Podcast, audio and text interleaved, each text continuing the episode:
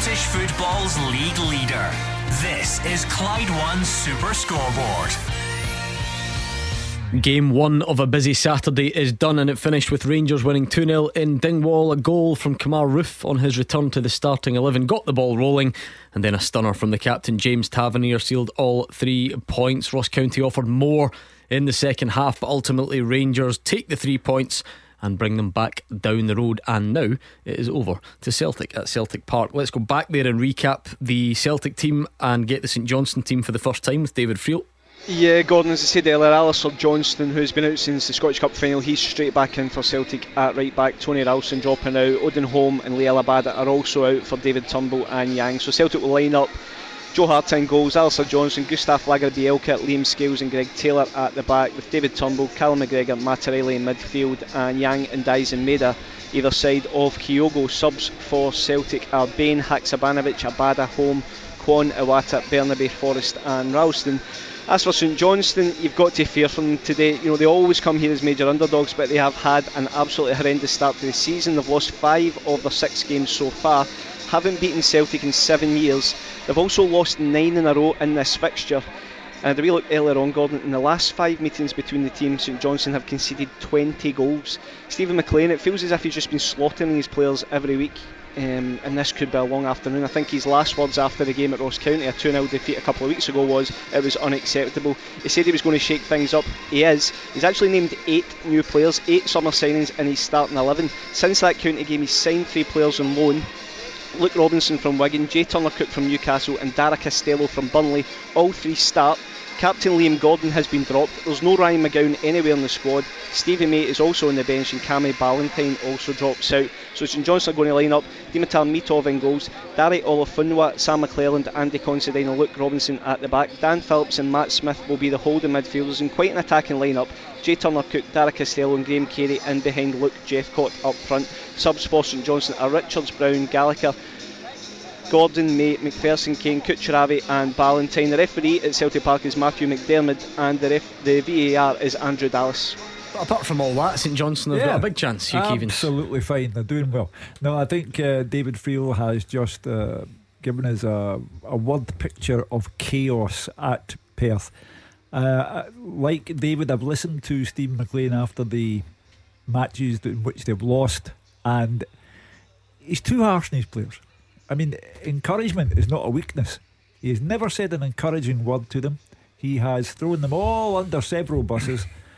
And now today, aside with loads of new summer signings, with players who are on loan, they ought not to have any chance at all.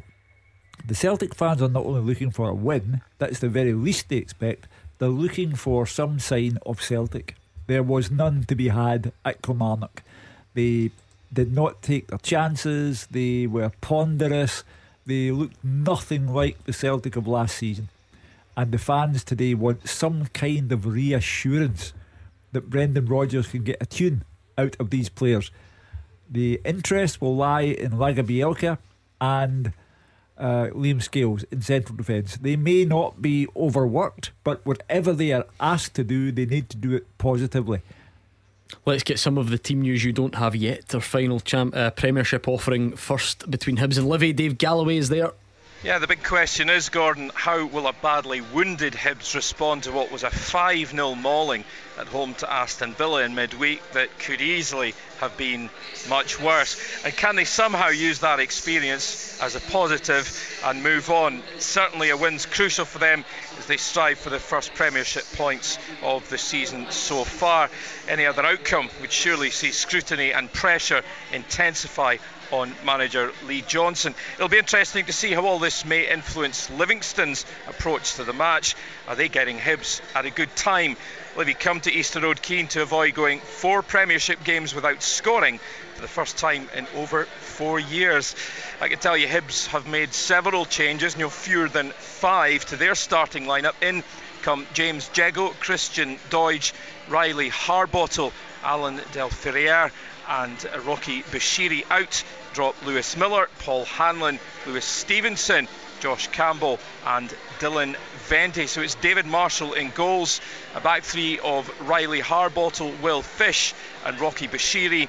Midfield, Alan Delferriere, James Jego, Joe Newell and Jordan Obita, with Martin Boyle, Christian Deutsch and Ellie Ewan in attack. The substitutes, Boric, Miller, Hanlon, Venty, Stevenson, Lefondre, Campbell, Molotnikov and Megwa. A couple of changes for Livingston. In come Jamie Brandon and Scott Pittman. Making way are Christian Montano and Stephen Kelly. So it's Shamal George in goals, a back three also for Livy. It's Mikey Devlin, Ayo Obalai and Louis De Lucas. Midfield, Jamie Brandon, Andrew Shinney, Jason Holt and James Penrice, with Scott Pittman and Joel Newbley supporting Curtis Guthrie up top. Subs for Livy today, Hamilton, Bahambula, Anderson, Kelly, Boyes, Bradley, Sangari, Ledingham and Lawal. Your referee is Craig Napier, and on VAR it's Graham Granger. Yeah, looking forward to that. You never quite know what you're going to get from Hibs these days, so let's keep a keen interest in that one. Brilliant lower league card today as well, but the standout for us here in Glasgow in the West, no doubt about it, Partick Thistle against Queen's Park, and Michelle Evans is there. Yeah, thanks very much, Gordon. Can I just say that I've been away from this for a long time, so go easy on me. Not a problem, like riding a bike, as they say. Exactly. So I heard you guys at the top of the show talking about the Glasgow Derby, and I think everybody in this stadium, as far as they're concerned, this one today is the biggest Glasgow Derby and the only one that matters. Last season, it certainly produced a lot of goals. During the actual league season, every game pretty much produced them. You had a 3-2, 4-0 and 2-0 wins for Queen's Park, with the Jags putting four past the rivals in the final league encounter of the game. That theme then continued into the playoffs, as I'm sure everyone will remember. There was 11 goals over two legs, with the Jags coming out on top in the end of that. Will the goal fest be repeated today? Well, I am going to go out on a limb and say yes, I think it will. Queen's Park start this one top of the league with 3 wins from 3, having played a game more in the league than everybody else. Jags are sitting 8th, which is also known, unfortunately, as second bottom, with 1 draw and 1 defeat from 2 league games so far. I'm confident that we will get goals because, as I've said, Queen Park have that 100% start, with Rudy Payton, one of their new signings, impressing in front of goals. Jags, as ever, will be looking to their talisman, striker Brian Graham, who might be in the veteran category, and he won't appreciate me saying that at all, but he still has a lot of goals in him, as we saw in the playoffs last year. He even got on the score sheet last week through at Tynecastle in the last 16 of the Viaplay Cup, albeit it was an own goal. But both Brian and the Jags will see that as a bit of a blip and will be out to make amends today. So the all-important teams, Partick Thistle make 3 changes from that 4-0 defeat to Hearts last week. Out go David Mitchell, Wasari Williams and Ben Williamson. In come Jamie Snedden, Lewis Nielsen and Ben Stanway. So they line up with Jamie Snedden in goal, a back four, Jack McMillan, Harry Milne, Lewis Nielsen and Muirhead. Across the middle will be Kerr McInroy, Stuart Bannigan, Ben Stanway and Stephen Lawless, with Aidan Fitzpatrick helping Brian Graham up front. Bench for them are McCready, Nwenga, Robinson, Williamson, Alston, McDonald, Lyon, McKenzie and Adaloye. Queen's Park make 1 change from their 1-0 win over Arbroath last week, and that sees Patrick Jarrett drop to the bench with Jack Turner coming in, so they line up with Callan McKenna in goal. A back four, Ben McPherson, Charlie Fox, Will Tizard, Cameron Bruce. Across the middle will be Jack Spong, Jack Thompson and Jack Turner, with Barry Hepburn, Rudy Payton and Dom Thomas up front. On the bench, Ferry, Robson, Bannon, Reid, Longridge, Waugh, Jarrett, McCormick and McLeish, with your referee today, Grant Irvine. Not a problem. Michelle Evans, good to have you with us this afternoon at Firhill. Partick Thistle against Queen's Park. I like the look of that fixture, Hugh Keevans, a number of reasons. Yeah, nostalgia being high among them. It's great to see Queen's Park at this elevated level, the brand new, full time, really serious about the game Queen's Park, with Robin Veltman doing a great job in charge of the team. I'm watching the progress of the 16-year-old goalkeeper Callan McKenna. Already English Premier League teams having a look at him, so at the age of 16, that's astonishing. Partick Thistle got a going over at Tynecastle, and poor old Brian Graham started it all off with an OG, so they'll be keen to make amends for that today. It's just great to have another Glasgow derby apart from the one involving you know who and you know what. Yeah, we'll look forward to that one then. Lots to look forward to down the leagues today, but that one stands out clearly for us here in Glasgow and the West as well. So that is you up to speed with your team news. If you are looking for a recap of that result earlier, Ross County 0 Rangers 2, and of course reaction from the managers to follow throughout the afternoon. The open line will be here later, Rangers fans, if you want to air your thoughts on that one. But we are edging ever closer to those 3 o'clock games, and we will go back around the grounds next. The team with the biggest support in Glasgow and the West. This is Clyde One Super Scoreboard. Hugh Keevans, Mark Wilson and Gordon DL are in the studio. The top team are around the grounds, and we are building up to the 3 o'clock games, hot on the heels of Rangers winning 2-0 in Dingwall. Managerial reaction from there won't be far away, but now it's over to Celtic, certainly in terms of Glasgow's big two, to see how they respond not only to that but to a rare domestic defeat in the League Cup at Kilmarnock last weekend. We will go back to Celtic Park. Some interesting team news. Alistair Johnson returns. There's a start for Yang. Turnbull is back in the midfield. Lager, Bielka and Scales at the back as well for Brendan Rodgers this afternoon. Let's pay a bit more focus to the other Premiership ties. Motherwell against Kilmarnock. It is so early, Fraser Wishart, but I just wonder what your thoughts are on Killie being that potential dark horse, the ones that maybe sneak into the top six with all the big city clubs.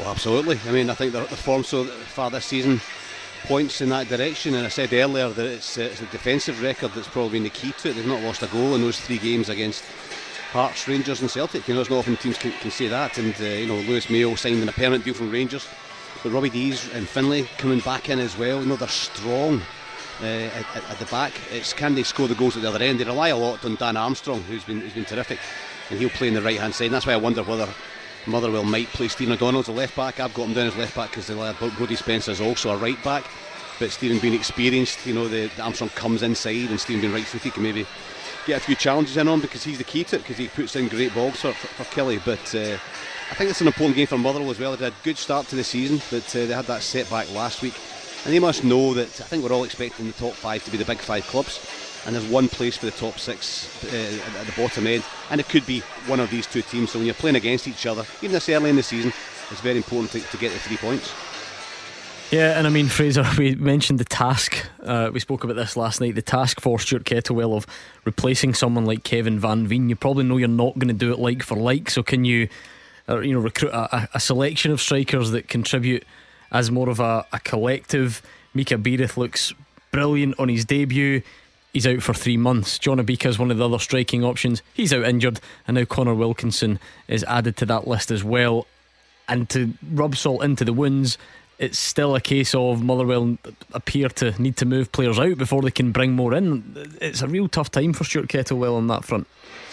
Absolutely, and you know, in our show we talk a lot about the old firm, obviously, you know, and they get somebody injured in this situation, and they just sign somebody else at the end of the window. You know, Celtic, they're talking about three centre halves out injured. Yeah, we'll just bring in somebody else before the window closes. It's very difficult for clubs like Motherwell when they've got a budget and they've got four strikers in the door, and Joe Efford, who's one of two strikers today, he's had a real stop-start, a year and a half at Motherwell as well because of injuries as well. So who can they rely on? Theo Bear is his lone striker, but you're right, what budget do they have to bring in somebody? You know, and there are probably a few favours been sought from down south, people who are contacts maybe want to get one of the younger players out on loan and get him up here. But again, you're taking that risk. There's a young player from the lower leagues in England. Is he going to do the business up here? So a tough time for Stuart. I really feel for him because Beirith, as you said, was excellent against Hibs and looked apart, really strong and quick. And he's also got Abika, who's become a fan's favourite, was a fan's favourite at St Mirren as well, out for the foreseeable future, and neither of them might play again this calendar year. So tough times for Motherwell, but that's what happens when you're a club at this size. You know, the budgets are tight, but they've got to make sure they keep it tight at the back. If they do that, then they can always pinch a goal at the other end. Yeah, I know. You look at this morning's reports that Ricky Lamy could head off to Dundee. I guess that would be with a view to freeing up some sort of finance to then address that. But I think 18, and granted not all of these were, you know, first team players, but I think 18 went out the building in the summer, and so far, was it 1, 2, 3, 4, 5, 6, 7 in? So still work to be done. Yeah, still to beef up the squad, you know, and they've got young lads coming in to the squad. I said earlier, you know, Ferry, Bowen, McDermott, 16, 17 years old. You've got 17-year-old, if they're 17 now, Lennon Miller. Yesterday, First driving lesson and all that, and then playing today. Yeah, and I'm looking forward to seeing him. I've actually never seen him play, so I'm looking forward to seeing the young lad. I hear really good things about him, so that's the good news, is that there's room for young Scottish talent to come through, because I'm always going on about that in this show, that none of our clubs are leaving a pathway for the young lads to come through. So that's the upside of these injuries as well. So yeah, I mean, it's a real tough time for Stuart Kettlewell, but he's got to just find the balance and work his squad around. He's got experienced players, and you're right, Lamy might go because he's not playing today, and they've still got like Shane Blaney and Nathan McGinley who can play left side centre back on the bench as well, so that might just free up some cash. I think there'll be lots of movement across Scottish football in the last few days. There'll just be a scramble trying to get their hands on anybody they can get their hands on, just that might just bring that bit of magic to their squad from down south on loan. I know, you made all this stuff about Wayne Rooney when he got his BMX and he scored that famous goal he couldn't drive yet. I wonder if Lennon Miller's getting driving lessons that start or end at Fir Park. Just drop me off, I've got something to do at 3 o'clock. No, get his Uncle Gordon, he'd give him lessons. You want to cross the road? Oh, I tell you what, I can remember my first driving lessons, but 17 years of age, playing today. That's absolutely fantastic. Yeah, looking forward to that game for sure. Let's go to Hibs against Livy, because Dave Galloway, who knows what you're going to get with Hibs. I suppose Aston Villa's a different proposition though, isn't it? You can almost forgive a heavy defeat given the differences in budget. How important is the response today? It's absolutely huge, Gordon. You know, a massive afternoon for Hibs. You know, anything other than a victory, and surely the natives would be most restless. It's fair to say the jury's out on the manager, and you know, a defeat today would really pile the pressure on. And the team's in much need of a lift. Yeah, it was maybe an excuse for getting well beaten by a much better team, but you know, the nature of the defeat was quite alarming. You know, it was 5. It could have been another Dundee United against Celtic. You know, really, it could have been 8 or 9 goals. They do need a lift after that pasting, and looking at their games coming up, that just intensifies that need for 3 points today. After today, of course, they have the return leg in Birmingham against Aston Villa. Then they've got back-to-back visits to Aberdeen, you know, and Kilmarnock. Livingston, well, there'll be no pushovers, will they? Davy Martindale always has his teams well organised, doesn't he? And I would say the likes of Guthrie and Newbley, they'll look to impose their size and strength and attack. But you do wonder, don't you? You know, might their intention be to get after Hibs from the first whistle? Maybe, you know, maybe they'll start this one smelling a bit of blood and looking to cause even more grief on Hibs. So an interesting afternoon. But looking at the attackers in both teams, you know, there's a lot of good attacking talent on display. Newbley, Guthrie, Boyle, Doidge, and co. And hopefully that points in the direction of a good entertaining match. Well, hopefully. Hugh, it just always feels like Lee Johnson's just can never win everyone over in the Hibs support, and you have to take your hat off. The Luzerne games were excellent, good performances, good results, well done to get through. Again, it's hard to really know how much you can hold Aston Villa against him or against the club, but you then will if like the rest of the games don't go well, like this one for instance today. If Aston Villa played Celtic or Rangers tomorrow, Aston Villa would win. They come from a different world. Maybe not to Celtic and Rangers, but certainly to Hibs. So I don't put everything down to what happened, the 5-0 defeat midweek, and what may very well be another 5-0 when they play at Villa Park. But the fans aren't buying Lee Johnson. They have always had reservations about him. The way he behaved after the game in Andorra when they lost to Interclub Descaldes didn't go down well either, and he needs a win today. He's played 2-1-0. They are joint bottom of the league along with St Johnstone. He needs a win because it's at home and against a Livingston side where he's Aston Villa and they're Hibs. So he's got to get a win today, or I believe if he was to lose the game today, I don't think he would last much longer in the job. Well, we will see. Hibs against Livy today under the watchful eye of Dave Galloway. Let's go back to Celtic Park, where we are edging ever closer to kick off. And does this fall into the category, David, of it's 3 points plus the performance that Celtic fans would be looking for. Yeah, 100%, Gordon. I think even it's 3 points plus the performance Brendan Rodgers was looking for. You know, I think over the last couple of years, Celtic, once they found their stride under Ange Postecoglou, had a real swagger about them, a real purpose, entertained. So far this season, it's not really been like that. You know, 4 goals against Ross County, 3 goals against Aberdeen, 2 wins out of 2, not a problem in the league. I just don't think Celtic have ever really hit their stride. And a daily today, nice weather, nice pitch, against a really struggling team, against a new team. As I say, you know, there's 8 summer signings starting for St Johnstone. I think this is a chance for Celtic to go and really put a stamp in this game, entertain the fans, lift the mood around Celtic Park after that defeat to Kilmarnock last week. And I imagine there's going to be players coming in this week as well, so I think it's a huge game for Celtic, especially going to Ibrox next weekend. Is there any way that St Johnstone do anything other than sit back and make life difficult? We saw Ross County actually kind of going for Celtic a little bit on Flag Day. Now, it didn't work in the end and Celtic won comfortably, so sometimes, you know, there's nothing you can do in a sense, but you wonder how Stephen McLean approaches it. Well, before I saw the St Johnstone team, I would have said I think they'll just sit in and, you know, 10 men behind the ball, but he has actually named an attacking team. Now, maybe that's out of necessity. As I said, Ryan McGowan is out completely, so he was one of the holding midfielders. Matt Smith, who's one of the attacking midfielders, is going to drop back in, but he's named quite attacking players. Luke Jeffcott, Jay Turner-Cook, Dara Costello, Graham Carey.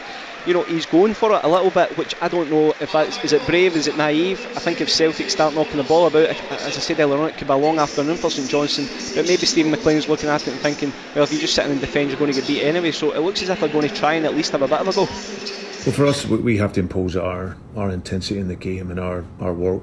Every game will be a challenge, and we know that, but I'm really looking forward to playing at home. We've been away for a couple of games, feels like longer, but the chance to come back home and play and get back on track again feels really good, so I'm looking forward. It'll be a full house and we'll be ready for it.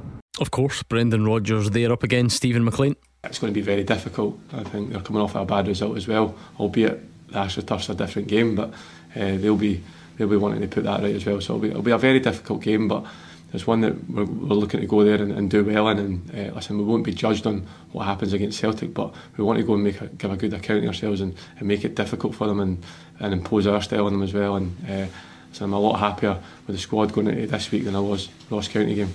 You could argue both ways that it could be good and bad, but it's always difficult to go to Parkhead or Celtic Park and get a result, so we'll need to be at our best and hope they'll maybe have an off day, so fingers crossed that happens. Go on then, David Friel, for anyone who's been out and about and has been a bit busy, just recap those teams for us as we get ready for kick-off. Yeah, Celtic welcome Alistair Johnston back after a 3-month layoff. He'll be playing at right back. Joe Hart in goals as normal, Alistair Johnston, Gustav Lagerbielke and Liam Scales in from the cold as the central defensive partnership, with Greg Taylor in his usual spot at left back. David Turnbull, Callum McGregor and Matt O'Reilly were midfield 3. If Kyogo dies in Maida and Yang, who's making his first Celtic Park start, he'll probably play on the right wing. Subs for Celtic are Bain, Haksabanovic, Abada, Holm, Kwon, Iwata, Bernabe, Forrest and Ralston. As for St Johnstone, it's Dimitar Mitov in goals, Olifanwa, McClelland, Considine and Robinson at the back. Dan Phillips, Matt Smith, Jay Turner-Cook, Dara Costello and Graham Carey in behind Luke Jeffcott. Subs for St Johnstone are Richards, Brown, Gallagher, Gordon, May, McPherson, Kane, Kucheravi and Ballantyne. Well, there we are. As you can hear, it is almost time. It has been a good start to the day, a lively one in Dingwall. Let's see what the 3 o'clock games can throw up. We will find out next. The winning team all season long. This is Clyde One Super Scoreboard. The busy Saturday continues. We've already had 1 game, Ross County 0, Rangers 2. Managerial reaction coming to you very shortly. Indeed, we've got 3 big games featured for you this afternoon in the Premiership and 1 in the Championship as well. So go on then. None of you got the score right in Dingwall. What is the ACCA looking like for these games at 3 o'clock? Well, I'm going to take Celtic to beat St Johnstone, otherwise there'll be trouble. I will take Hibs to beat Livingston by the skin of their teeth, and sorry Gordon, Kilmarnock to win at Motherwell. Championship, Thistle, Queen's Park. Thistle. Quickly, Mark Wilson. Same as you, apart from Queen's Park will beat Thistle. I'm going Celtic, Hibs and Livingston draw, Motherwell, Kilmarnock draw and Thistle. 2 draws. Clyde One Super Scoreboard Goal Flashes with M&D Green Pharmacy. Get your essential medicines and vaccines before you head off on holiday. Right, come on then, like 3 o'clock on a Saturday. It just feels like this is where you should be, talking football with you lovely gentlemen in the show, keeping an eye on all the scores, all the moments of madness, all the drama that Scottish football guarantees you on a Saturday afternoon. Yes, we have big games, but there is bound to be some other quirks that come up on a Saturday afternoon. If these three are involved, that tends to be the way of things. So are you expecting a fast start from Celtic, Mark Wilson?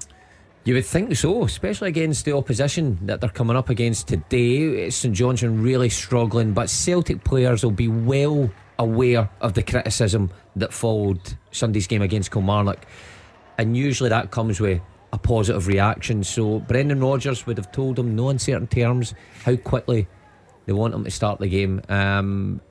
You know, a few interesting selections, but Alistair Johnson, I know he's a right back, but he's so influential in that team. I think so. That's a big bonus for Celtic. However, he was very influential in an inverted fullback system under Postecoglou. Good call. Not saying he's not going to be, but it's just going to be interesting to see, because everyone for the last few weeks has kept saying, well, Greg Taylor was just more suited to what Ange Postecoglou did.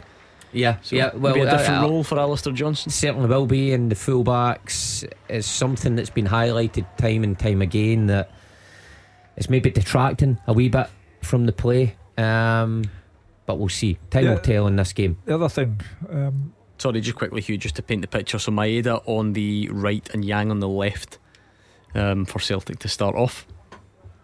Well, with regard to Kyogo, you know, he took advantage of a Nicky Devlin mistake at Aberdeen, scored a great goal and looked like Kyogo. But the way that Brendan Rodgers has deployed him, I think, is beginning to irritate the Celtic fans. And I listen to Super Scoreboard Monday to Friday, and the Celtic fans need a sign today. They need something that encourages them. Injuries, there's nothing that Brendan Rodgers can do about that. He has had the most dreadful luck, but they are playing the team at the bottom of the league. There are 60,000 inside Celtic Park. They have players who are much better than the St Johnstone squad. You said, will they make an early start? They have to. Fast start all around the country. Airdrie 1-0, a Cameron Harper own goal in the first minute. The Palmerston Pep is up and running. Rangers 0, Marvin Bartley's Queen of the South 1, Harvey Walker, and that's what you get for not fancying Kieran Tierney. Arsenal 0, Fulham 1, with the goal there. You know, we always have a wee Scottish bias if we can, and we'll stick the same Scott McTominay, because Man United 0, Nottingham Forest 1 inside 2 minutes. Come on, goodness. Turn on Steve Clarke's boys, get a bit of inspiration, put them in your team, do the right thing. Anyway, looks like Kieran Tierney headed for Real Sociedad. Couple of early corners for Celtic. You're going to love this from David Friel, because I know that you always say he goes in early. He does. Apparently Alistair Johnson looks sharp. Love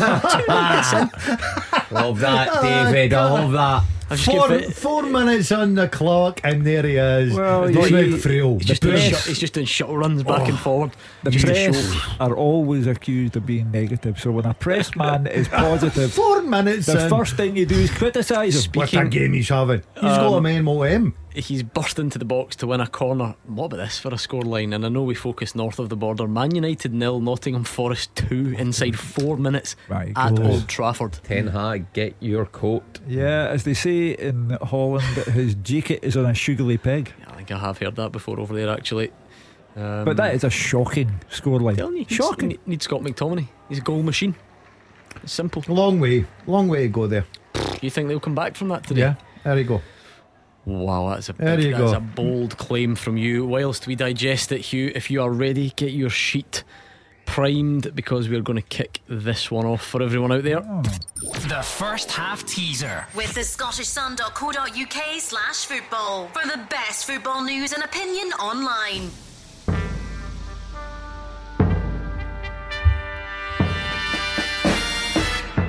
I want to know the most appearances made by a Scottish player in the European Cup, as it was now known as the UEFA Champions League, including qualifying games. Most appearances by a Scottish player. I have half a dozen players here, Who made the top six appearances? Yeah, top six. Okay. Yeah.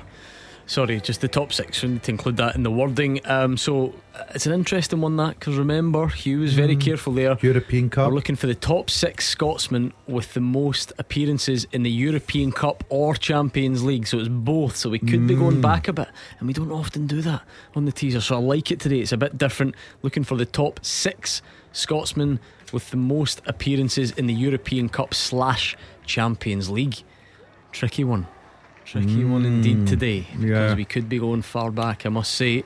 But we'll give you a helping hand as it goes. When did the Champions League? 93. All right.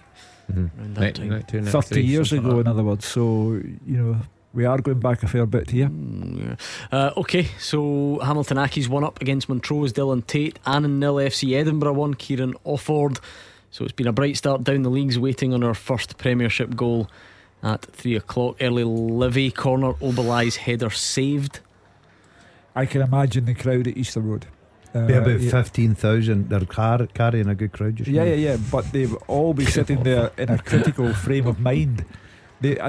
I'm telling you, they're not having Lee Johnson, and they need a sign that Lee Johnson can take this team in a more positive direction. All the Hibs fans we have on the phone in the last couple of weeks have said they're just kind of torn. Like, they want to like him and they're just not convinced yet. How is about this? I mean, David Friel, this guy Johnson's now actually looking a bit rusty. Unbelievable scenes. He's gone from sharp to rusty. That's why he gets paid the big money. Give him an hour, 2 minutes, he'll come out an hour one. Rust can be sharp, I guess. To be technical about rusty it. Rusty nail. Rusty sharpness. Honestly. Bit sharp, but rusty. What chance have you got? Anyway, the first half teaser is up and running at Clyde SSB. Get all your guesses down. Try and give me one tweet with all six correct answers. I will guarantee there a goalie in there. Guarantee. Right, okay. Well, no, you're wrong. Okay then, I don't guarantee it. I'm the new David Friel. It's a tough one. That's a tough one. Yeah, it is. It is indeed, I have to say. But anyway, on the subject of quizzing, have you heard? No, but you said something earlier, and I thought I'll wait till you bring it back up. Have you heard about this guy? Beat the pundit, is it? The old guy in the corner. I can't call him that anymore. It's the genius in the corner, because let's be honest, he's not great at Beat the Pundit. I just have to be honest. He's a mixed bag. He's the worst out of all. No, he's better than you, but that's not saying much.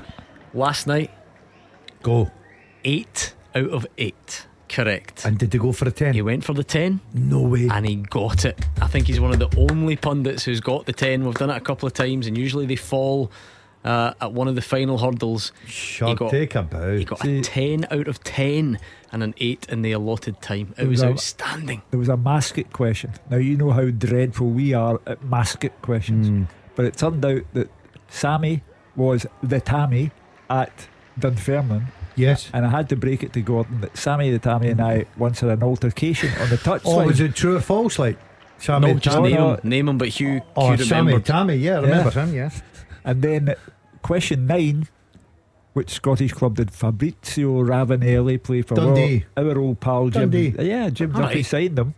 I think they're easy. He's the next ones. I'll get 10 out of 10. And the last one was, who wears 9 for Rangers?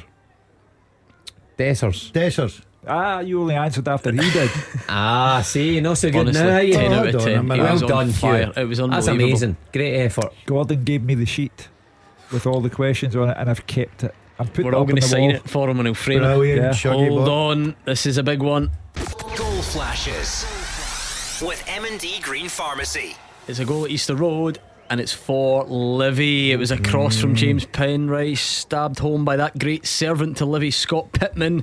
And I can just about hear the Hibs fans grumbling from here. Livingston 1-up at Easter Road. Well, as I say, I believe that if he loses the game today, Lee Johnson won't last a week as the Hibs. Seriously? Bank. Yeah. No. In between the Villa ties. But the Villa ties are written off anyway. As I say, I don't bring Villa into the equation, because, as I say, Celtic would lose to Villa tomorrow. Rangers would lose to Villa tomorrow, home or away. So I just always wonder though about any team, not necessarily Hibs.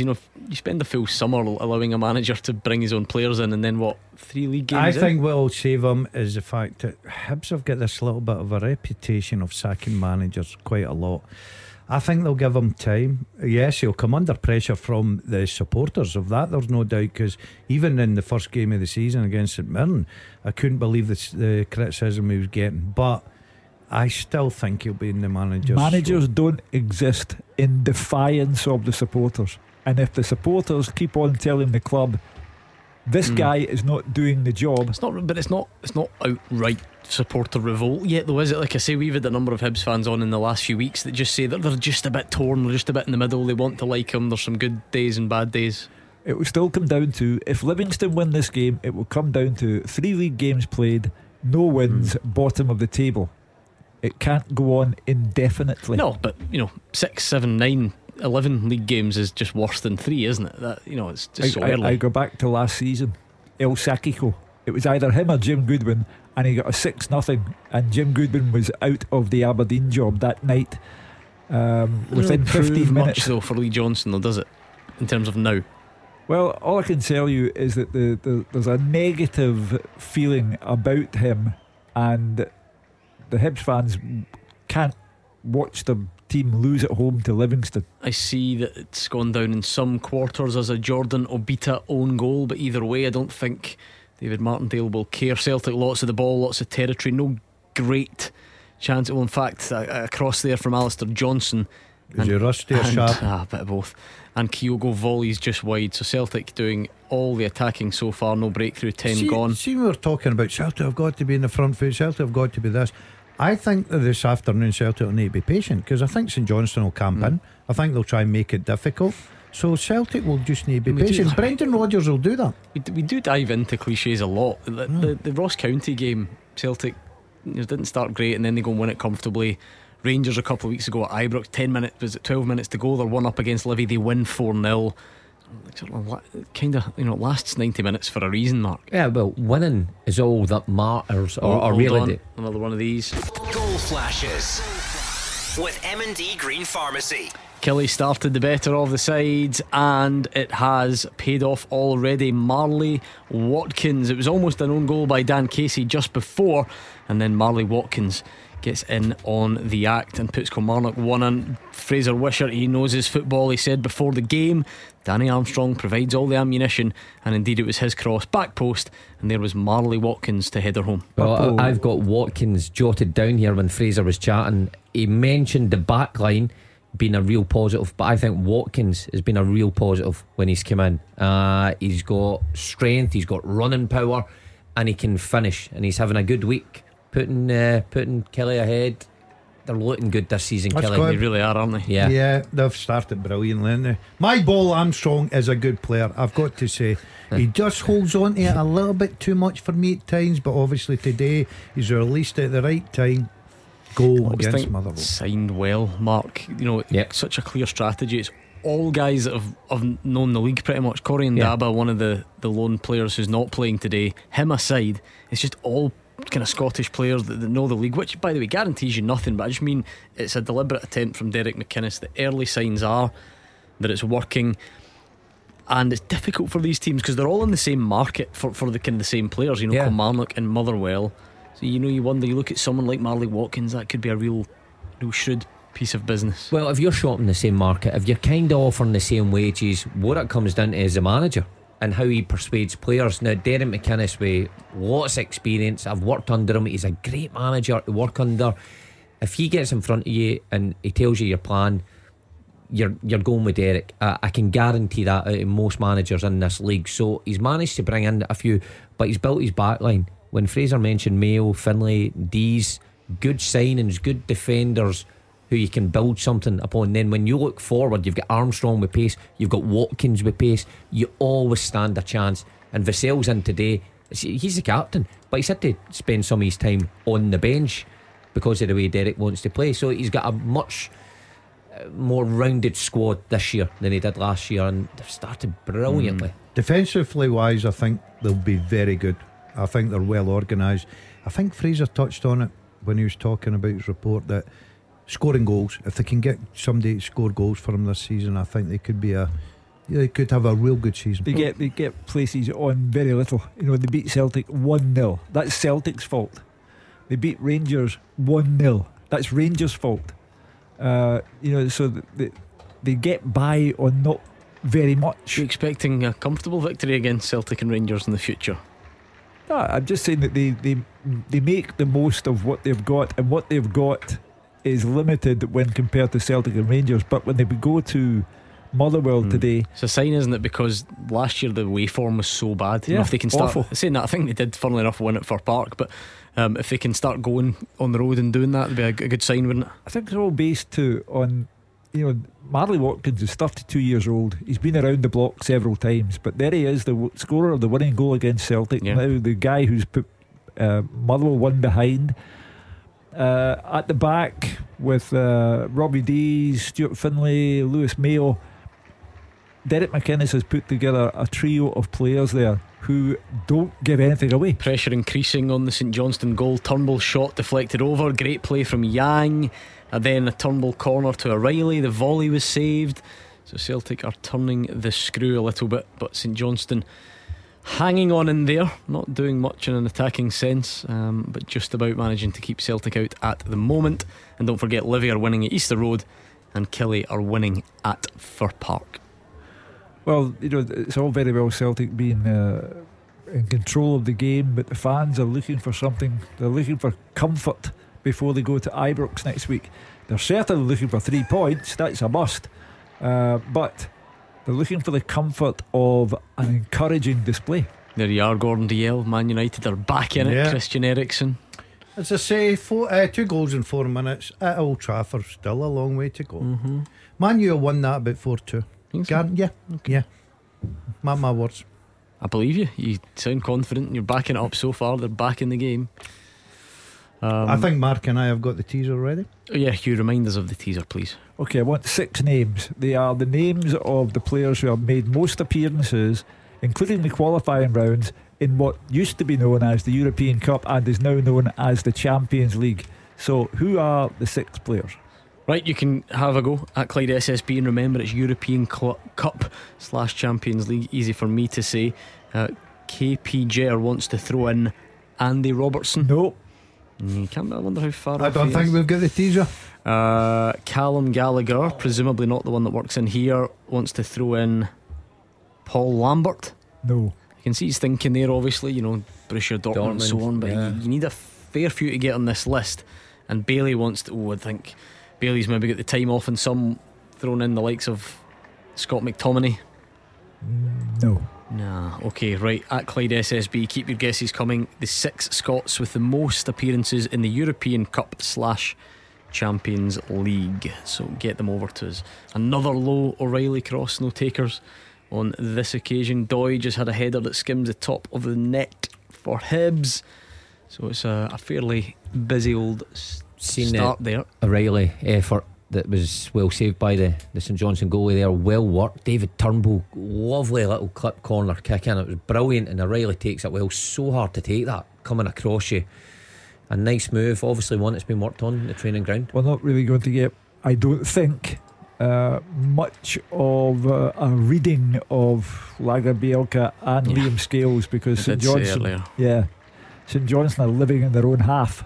But a big part of being a Celtic centre half, and that's Brendan Rodgers' side, is in possession as well. You know, not just shirking responsibility, actually taking the ball forward, committing a St Johnstone player and being able to make the passes round about them. So although we won't see them defending, get a fair idea of how comfortable they are when Celtic have the ball.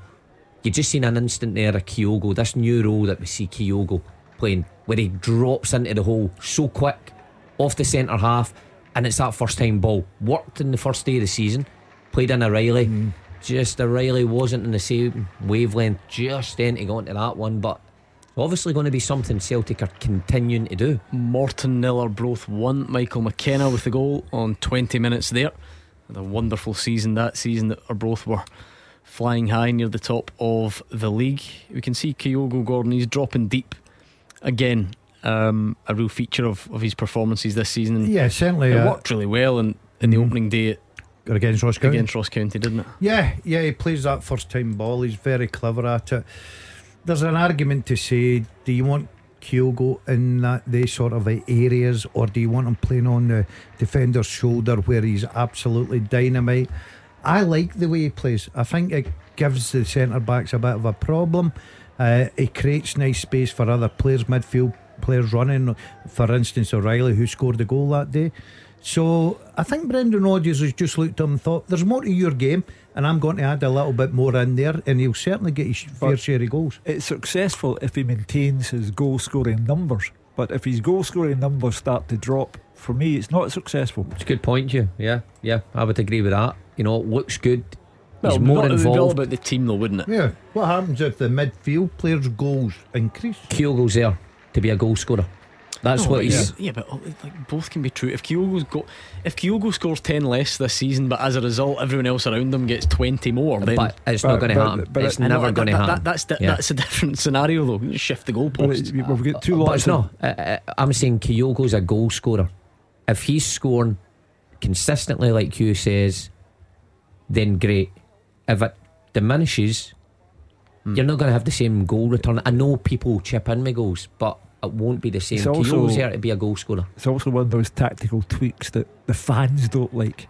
They want to see Keogh always. That's my point. They did like it on the opening day of the season. Why are we rewriting history here? I'm with us. I think the fans, I'll disagree with you on that point. I think the fans do like seeing Keogh getting involved. Again, because if it's working, I think he's got the ability. And quite often we stood here and we looked at Keogh and said, for large portions, you never see Keogh. He does, you know, he's always just in the shoulder of defenders. Now you're seeing him more involved. Tell you what, a sign of a team who's enjoying their start to the season. What a terrific Kilmarnock support at Fir Park. That's the biggest I've seen there in a while, for sure. Almost that bottom tier completely full. So they've come along the, wait, you're obsessed to go along the M77 down the M74. You could go down through East Kilbride through 44 roundabouts if you fancied it. Turn left before the, just at Strathclyde Park, onto the motorway again off the 74, right, up Airbles Road. Take the right of the roundabout, just park roundabout there. Always plenty of free spaces.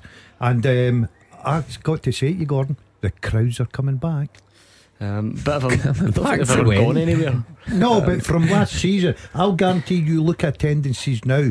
The fans are there. They want to see entertaining football. Last season was a record-breaking season for SPFL crowds. I'll bet they're more this season. Okay. 17,500 at Hibs and St Mirren. First game of the season. He's obsessed because he went to one game of football. No, I went to some Motherwell and who were they playing that day? Can't even remember. Hibs, but you left early. Yeah. Anyway, do me a favour, Mark Wilson. Brendan Rodgers get a B in his buckle and his belt? Yeah. B for Brendan. Nah, that's boomerang. That's a B. I just cut a glimpse of that. Probably an expensive make that you've never heard of. A Bentley. Boomerang. Can you do me a favour, Mark Wilson, right? This is a bit left field. I've got a request from you. Go and sign your autograph on a piece of paper for me and hold it up. My autograph, okay. Yeah, I just want to test. Just want to test the water with something. Well, funny you've said that, because you obviously don't know what's coming next.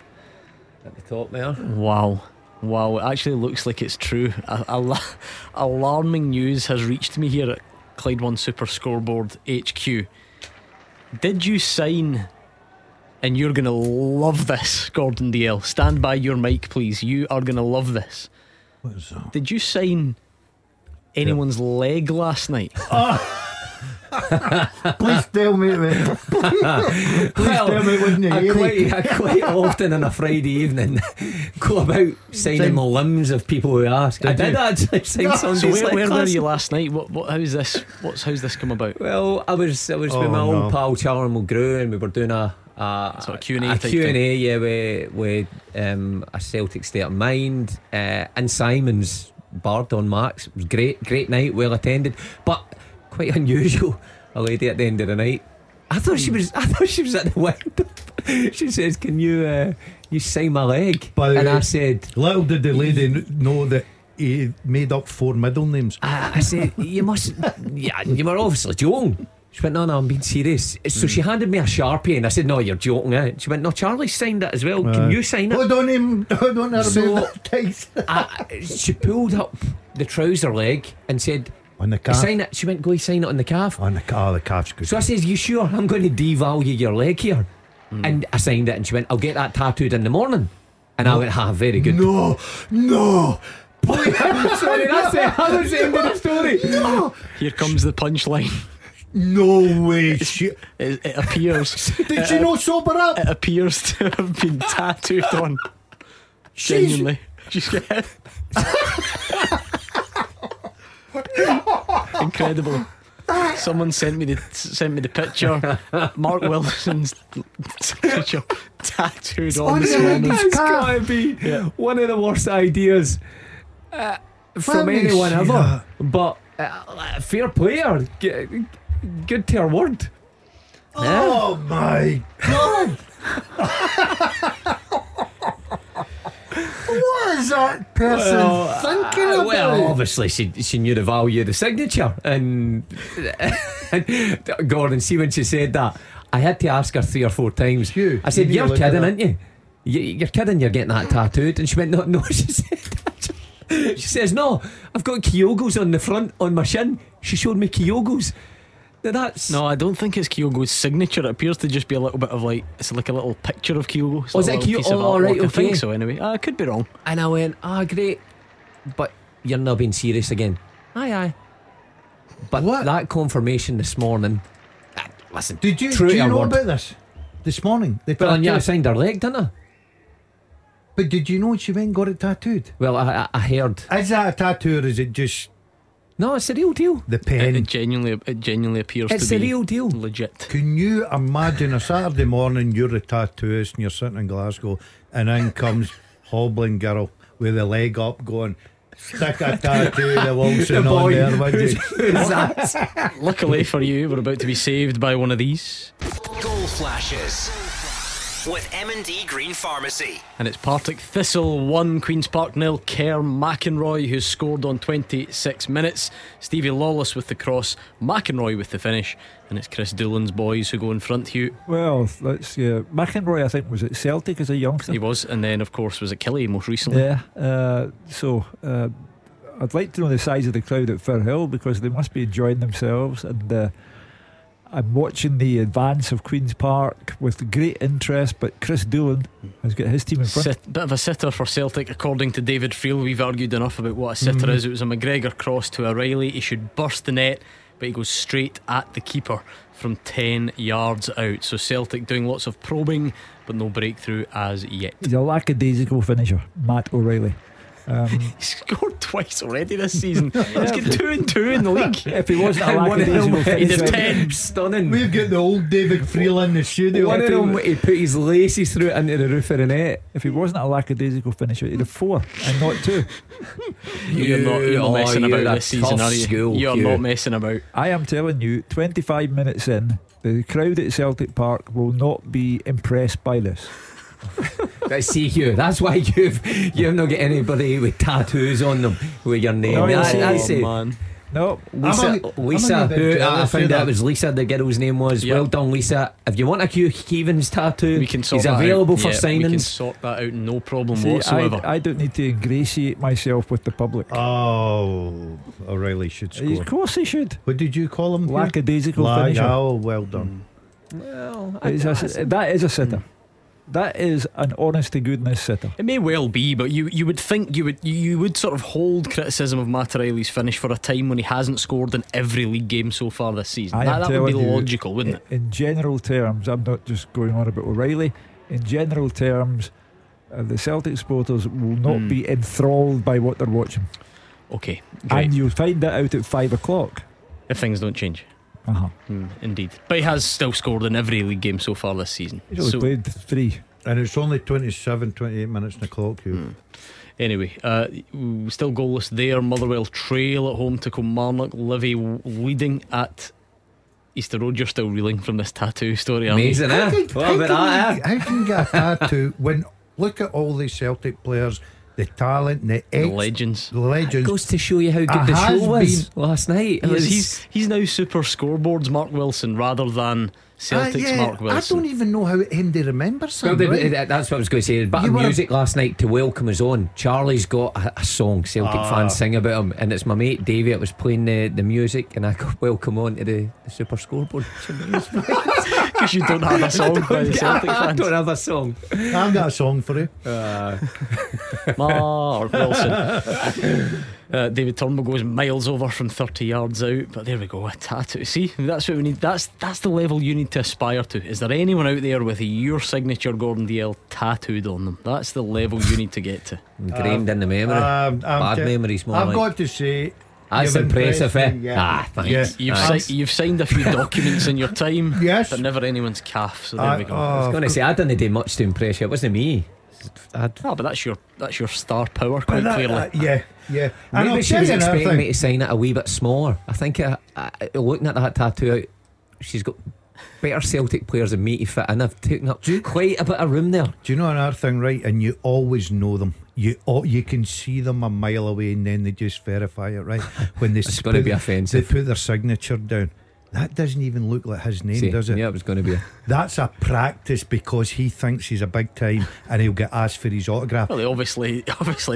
Right. Well, people are offering up legs and arms and that. I don't know. You've got to be quick with the autograph. I wonder if we should start a conversation on Twitter. Send me all your regrettable tattoos. Let's see what we can come up with. I don't know what you're laughing at anyway. Well, God, you got a homemade one.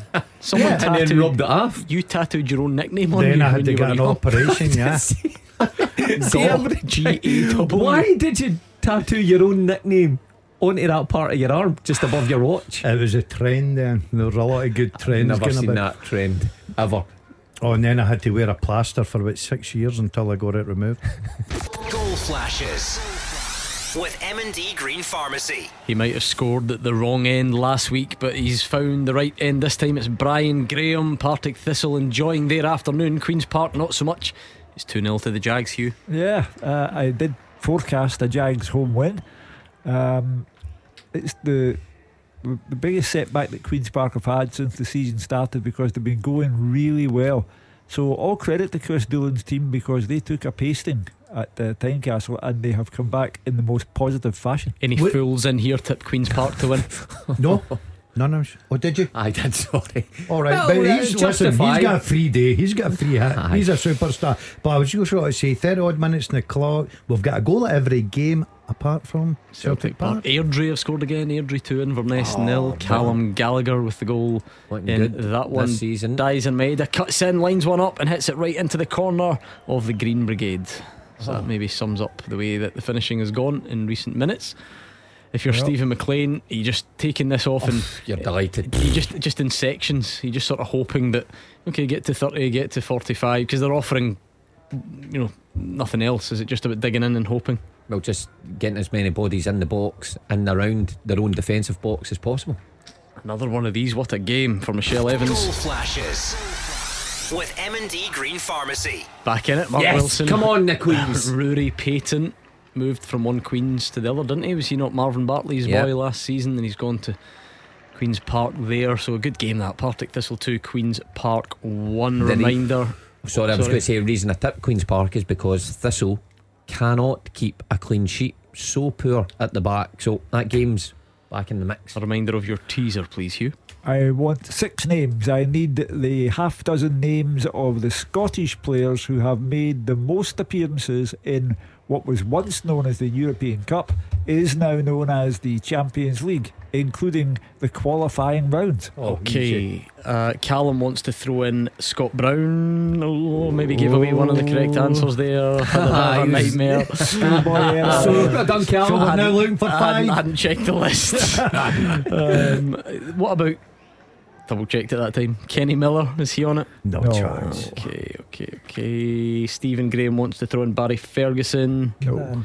Okay, I gave one away. I don't mind that because it's actually really tough. Sure, Hugh, I think we've got these. So I don't mind that at all. Hugh, have a look at them. Just tick them off as you go along there. 6 ticks to the right there, Hugh, would be fine. Like a school teacher marking the homework. 3 you've got. 3 ticks to the right, okay.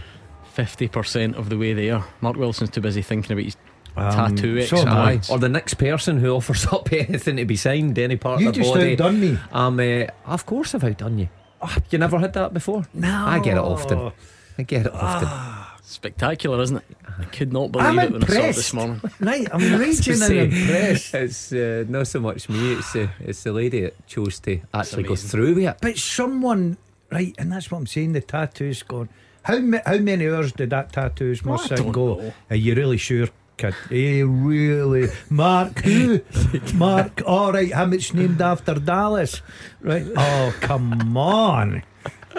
He probably had his Celtic book out saying, "Look, pick any other one, please." Lustig, Adam Matthews, Shaduri. Just get Chaz easier, isn't it? Hugh, would you like to hear from Michael Beale following today's game in Dingwall? Get me away from these two. Let's do it. Delighted for Kamar. Obviously we conceded from a set play in midweek, so it was important we went and evened that up in terms of being strong in the other box, and typical Kamar finish really, just that goal scorer instinct. James scores an excellent goal, and at that stage I'm looking for us to go and get the third before half time, but either way it's a strong first half away from home. Second half we had big chances at times, but didn't have the control I always wanted. Fair play to Malky, changed the shape a little bit second half, and they stayed completely positive all the way through the game. I think the front two are going to be a handful for everybody in terms of their work ethic and stuff like that, so I'm delighted with a clean sheet. I thought the two centre-backs defended well. I thought Jack looked assured again. I was pleased with John Lundstram today as well. He did a lot of the unsung things that people won't see, playing in front of the two centre-halves and at times making a back three, so delighted. I thought the two subs that come on as well at a moment where the game was stretched showed that we've got variety in terms of pace. I think Michael Beale spoke it as we saw it. It was a good day for Kamar Roof. First start for 18 months and got his goal. The goal from Tavernier was outstanding, and Malcolm Mackay did put up a decent show. If Jordan White had scored early in the second half, we could have been talking about a game that was more of a contest than it actually turned out to be. So it was a very comfortable day for Rangers. They come back down the road feeling good about themselves, and they'll be listening intently to find out what is going on at Celtic Park, because right now, with 10 minutes of the first half to go, not a lot is going on at Celtic Park. Yeah, going a bit flat now, certainly after some early pressure. What about what we heard there from Michael Beale, Gordon? Obviously delighted with Kamar Roof in particular. Oh yeah, that's a massive bonus, because he's got a very good goal-scoring player back in that squad. He could play a big part if he keeps himself fit. He's missed a lot of football through injury. He'll be delighted with his contribution. Gordon gets him off and running with a terrific goal at the back post. So I think, all in all, I think it's a very good day for Rangers, and they'll be happy coming down the road. He's right in highlighting the two central defenders, I think, today, because a lot of the praise will always get heaped on the guys further up the pitch, but when you look at Suter's performance again, you look at Goldson, how White and Murray, hurried and harassed them at times and barged into them, and they always just were in the right place at the right time. So any successful team, you have to have a good goalkeeper, an assured goalkeeper, and in front of him you need two centre halves that can defend against physical players, against quicker players, positionally very good. Today he's really pleased with those two. So good foundations there for Rangers, and the rest will just come naturally. Guys in front, and Lundstram, he highlighted as being a real plus. So a lot of good things for Rangers. And Kamar Roof, Hugh, we said it before, he came through the game. He's, as far as we know, he's fine for now, so he gets the chance to recover midweek. Not in the European squad unless I've missed something. And then on we go. I suppose first of all, it's for him is about being available first of all, and then you try and add the performances on top of that. The way he bullied his way to the goal that he scored today, then if he was to start against Celtic with a makeshift central defensive pairing of Laga-Bielka and Scales, Celtic would have to try and do something about him, because he scores consistently and he's physically strong in the box.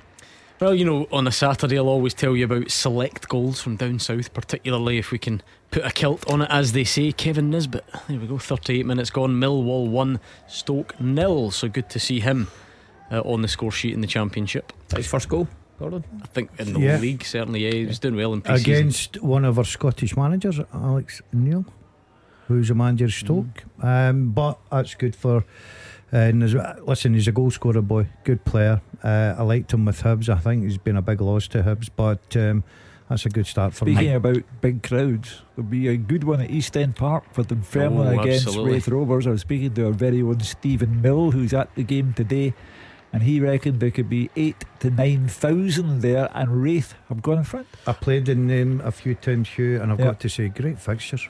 I dare say the decisions have been probably made by now, but Scotland squad gets announced on Monday, so not a bad time for Kevin Nisbet to score if there is still room.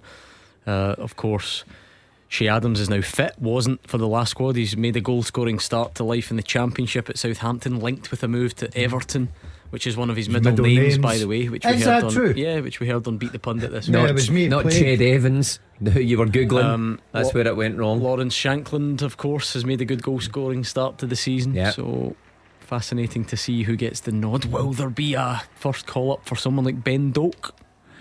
Well, you've got to get him into the fold. And if he's good enough to play in Liverpool's first team, it doesn't matter that he's only 17.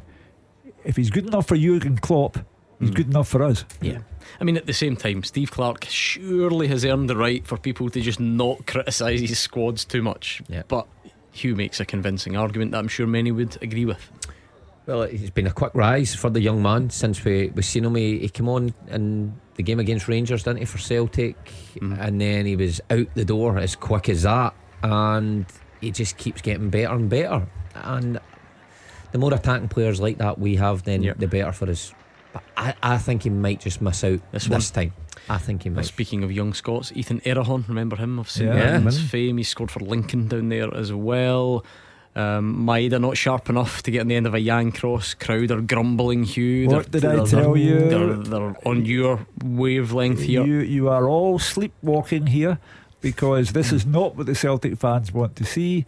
They are playing the team at the bottom of the league. David Friel rhymed off all of the negative stats about St Johnstone. For this to be 0-0 at the end of the first half is ridiculous. Goalie time wasting already. It's going to be a long afternoon.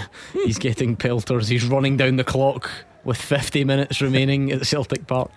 Quite right. Every tactic you can possibly imagine. Listen, if St Johnstone get in 0-0 at half time, they would be over the moon. Result of the day so far looks like it's coming down the league. Stenhousemuir 0, Dumbarton 4 before we've even reached half time. So James Hilton with the fourth for Dumbarton, a Ross McLean double in there as well. John Lublay's won a corner for Livy, driving run down the left. You think the Celtic fans are grumbling? I wonder how the Hibs fans are feeling. Well, it's the same story. You know, a home defeat is unacceptable. If Celtic drop points today, you had better get an asbestos covering over the phones, because at 5 o'clock the fans will be ripping in to the manager. That was a question. If you remember, this was a question about Hibs. And it's the same story in Easter League. I've already told you. I've already declared myself. If Lee Johnson loses today, I don't think he'll be the Hibs manager when they play their next league game. They'll be looking for something, Mark, before the end of the half. That moaning that will take place at Easter Road when they trudge off at half time otherwise. Well, I was mentioning Partick Thistle and saying how they can keep a clean sheet. Hibs are the exact same. Going forward, you know, great talent, great speed. Looks like he's made good signings at the back, though liability, and he needs to get that right before anything. Hibs fans have every right to complain if that remains the scoreline going into half time. Yeah, David Martindale will be keen to get his points on the board as well. That's probably one of the teams. If you lose a goal against Livingston, they'll sit they make it very difficult for you. But look, it's not up to Livingston to go there and entertain. It's up to them to go and get 3 points, and they've got off to a great start. But Hibs fans will certainly not be happy. It's Lively in recent times now had quite a decent record going to Easter Road. That memory serves me right. I think David Martindale always sets his sides up okay there. Somebody will tweet in and say I've got that totally wrong. Love this update from Dave Galloway, who tells me that there's been another hold up because Guthrie's boot accidentally connected with Harbottle's head. It's like the way that's as if it's just the boot. It's not, the foot's not in it. It's just the actual boot itself.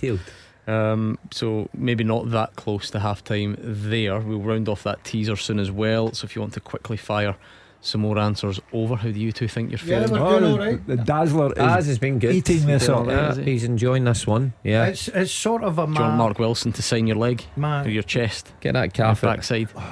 Get me a Sharpie in here now. Maybe get you on my the bicep. He's been working in that, particularly that left bicep for the camera. Tuesday and Thursday. That picks him up. I don't do individual working on biceps, Mark. 2 minutes added at Celtic Park. Goalie's still at it. Always, you know, they've obviously added on time now, or they've said they're going to add on more time. You always wonder about why don't the refs just sort of, you know, you book someone early for it, and then it just kind of nips it in the bud, doesn't it? 100%. Yep, 100%. They need to start doing that, and that's the way that will be effective. I think Yang is looked in the bright spot, effective, you know, coming in off that left hand side. It looks like he's positive, willing to go by people.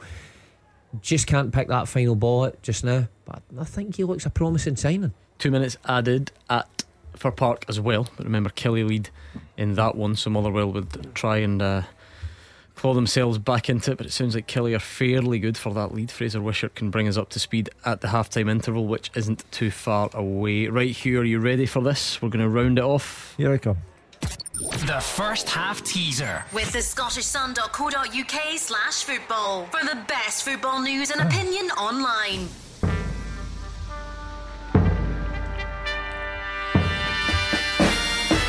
The six Scottish players who made most appearances in the European Cup or the Champions League, including qualifying rounds, are Kenny Dalglish, Darren Fletcher, Billy McNeil, Bobby Lennox, Jimmy Johnston and Scott Brown. Well done. If you got all of them, that was some effort. Gordon DL's punching the air. Did you genuinely get all of them? Well done, we got them all. Well done to everyone who took part. Lots of correct answers there. At Rundle Lewis, is it Rundell? Rundle, well done Lewis. Anyway, Thomas Sneddon in second place, and Sideshow Bob was the winner. We've got a good Who Am I for you later on in the show as well. So well done to everyone. You had to go back on that list, a bit of a history lesson, that one, which I don't mind at all. Open you liked that one of all the like that's that. More his era, that's right. Scribbling away. Some great players there. Dalglish, Souness, Jinky. Oh, half time, Celtic Park, David Friel. Half time, Gordon. Celtic nil, St Johnstone nil. I think it's an understatement to say this has been a frustrating first 45 minutes for Brendan Rodgers and his players. He wanted a reaction after last week's defeat to Kilmarnock. He expected the reaction.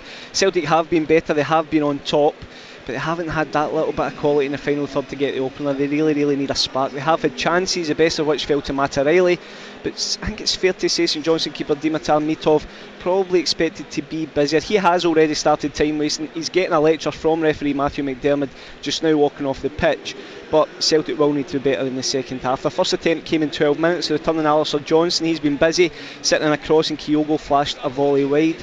15 minutes, they had two chances in quick succession. Celtic, Yang showed great skill down the left, picked out David Turnbull. His shot was deflected over from the resulting corner. Turnbull's clever chip found Matt O'Reilly. His volley was tipped over by Mitov at the second attempt.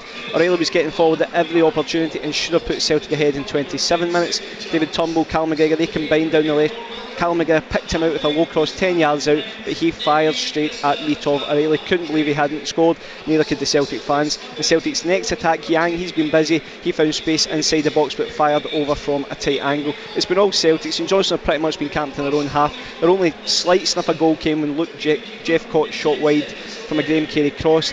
Apart from that, it's been all Celtic, but it's fair to say Steve McLean, St Johnstone manager, will be the happier of the two. Brendan Rodgers will be expecting more in the second half. Half time, Celtic nil, St Johnstone nil. And it's half time at Fir Park, I think. Is it Fraser Wishart? Yes, it is. It is. Gordon, Motherwell nil, Kilmarnock 1. And just from the kick-off, Kilmarnock have played with the confidence of a team that started the season so well, and it's a Marley Watkins goal that has them one up, and they've dominated play and had chances to increase that lead. They were actually had the chance after only 15 seconds straight from kick-off down the right-hand side. The ball fell inside the box to Dan Armstrong. I think Motherwell delighted it fell to the winger's right foot and not his left. and the shot was blocked, and I think the winger knew he could have done better. Then Dan Casey headed an Armstrong corner clear from under his own bar, and no surprise the away team took the lead in 12 minutes. Casey almost headed into his own net, and right across the face of goal, Kelly beaten and just wide for a corner, and from that corner it's cleared back to Armstrong, who then cut inside, lovely chip to the back post. Marley Watkins headed it home, and a really good finish despite Kelly's efforts. Motherwell fans really quiet, few rumblings been heard. They hadn't tested Dennis in the first 20 minutes, almost got worse for them in 22. A lovely David Watson cross to the right, fell into Kyle Vassell. 8 yards out, the big striker, the skipper, he had a free header, he really should have done better. He didn't get good contact in it, and it went across the face of goal and wide. Motherwell's first chance and came in 28 minutes. It wasn't due to any good play by them, but due to slack play by Vassell. He tried to shepherd the ball out near the byline. Cam Slattery nipped in, got to the ball, cut the ball back, and Blair Spittle's shot was hit well, but straight at the legs of Will Dennis. Still Kamara more likely to score. Kennedy on the left, really dangerous. McGuinness really enjoying a free roll, getting on the ball and creating half chances. And Kelly saved just a couple of minutes before half time from Finlay with his legs as Kelly pressed the second, and the big centre back had his head in his hands. He knew that was a really good chance. A few boos from the Motherwell fans at the whistle, and the questions for Stuart Kettle was, what can he do to try and get a better start to the second half for his team? They're only one down, but they have to get hold of the ball if they're going to create something and get back into this game. Kelly been excellent. Half time at Fir Park, Motherwell 0, Kilmarnock 1. Half time in the Championship, Partick Thistle against Queen's Park. Michelle Evans. Yeah, Partick Thistle 2, Queen's Park 1. So it looks like we are on track for another goals fest here at Fir Hill. At the moment it is Chris Doolan's Jags who are on top and looking good. Early efforts from Harry Milne and Cairn McInroy tested the Queen's Park keeper Kieran McKenna, who stood tall for both. However, he was beaten in the 26th minute by another McInroy effort. Lawless's cross from the right was swiped at but missed by Brian Graham. It fell to McInroy, who dispatched it past the Queen Park goalie. 4 minutes later it was 2-0 as Jags took complete control. Another Lawless cross, this time fired home by who else but Brian Graham. However, just when it looked like the home side were cruising, Queen's Park went straight up the park within 20 seconds, and Rory Payton beat Jamie Snedden with the Jags defence all at sea. As Mark Wilson said during your chat there, clean sheets are not one of Jags' biggest specialities at the moment. There's nothing else really to report from the first half, but I reckon we're on for more goals in the second. At half time, however, it is Partick Thistle 2, Queen's Park 1. And finally to Easter Road to check in with Dave Galloway. Yeah, Hibs 0, Livingston 1, and the referee's half-time whistle was greeted by a very loud chorus of boos from the Hibs support, and that tells its own story. A pretty sparse crowd here at Easter Road, it has to be said. Livingston started very well, very positively. Obelay's header from a corner was saved after a couple of minutes, and they took a deserved 8th-minute lead. Penrice crossed from the left for Pittman to stamp the ball home. Hibs did try to hit back. Del Ferrier set up Doidge, whose header skimmed the top of the net, but Livy looked very comfortable with the host pressure and nearly doubled their advantage when Penrice fizzed in a cross right across the goalmouth, a really inviting one, with Pittman just failing to connect. But Pittman collided with David Marshall, who continues after treatment. Play was also held up briefly after Riley Harbottle took a kick on the head from Curtis Guthrie. It's been a well contested match, keenly contested. Hibs well ahead on possession, more than 60% possession, but doing very little with it, creating very little against a really well drilled Livingston side. Very interesting 45 minutes lies ahead at the interval. Hibs 0, Livingston 1. The fastest goals, the experts' opinions. This is Clyde One Super Scoreboard. The half-time scores from the Scottish Premiership: Celtic 0, St Johnstone 0, Hibs 0, Livingston 1, and Motherwell 0, Kilmarnock 1. A full-time result from earlier: Ross County 0, Rangers 2. Into the Championship: Airdrie 2, Inverness 0, Ayr United 0, Dundee United 0, Dunfermline 0, Raith Rovers 1, Morton 0, Arbroath 1, and Partick Thistle 2, Queen's Park 1. In League 1 it's Annan 1, Edinburgh City 2, Cove 0, Queen of the South 2, Hamilton Accies 1, Montrose 0, Stirling Albion 0, Kelty Hearts 0. And in League 2, Elgin 1, East Fife 0, Forfar 0, Bonnyrigg Rose 1, Peterhead 0, the Spartans 0, Stenhousemuir 0, Dumbarton 4, and Stranraer 0, Clyde 0. If the English Premier League is your thing, let me give you a quick update from there as well. Full time result: Bournemouth 0, Spurs 2. At the break, it's Arsenal 0, Fulham 1, Brentford 1, Palace 0, Everton 0, Wolves 0, Man United 1, Nottingham Forest 2. And the second halves are coming up next. Scottish football's league leader. This is Clyde One Super Scoreboard.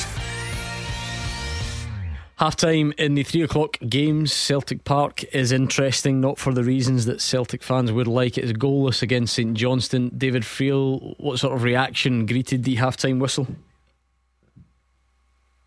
Oh, he's gone again. Or either that, he's away up the road, way down to the pie stall. That's pretty much a reaction, I think, for the Celtic fans. Silence. Well, he can tell us. We don't know. Well, for sure the performance has. I'm interested to know what the eyewitness account was like. You simply, until David gets here, you simply look at the half-time score and think to yourself, for sure the Celtic of last season would not be 0-0 with the bottom team in the league. They have been today ineffectual, insipid, unsatisfactory, and the Champions League draw is being made on Thursday. The notion of this team in the Champions League is terrifying. Would Brendan Rodgers make any changes, Mark? Is there any obvious ones? Is it just a case of a bit of patience and trying to find that breakthrough? They've obviously got into areas, they've just not really had that final bit. Well, that's it. I think Yang's looked lively. He's got into good areas, but just not quite clicking. Then, you know, you look, who would he change?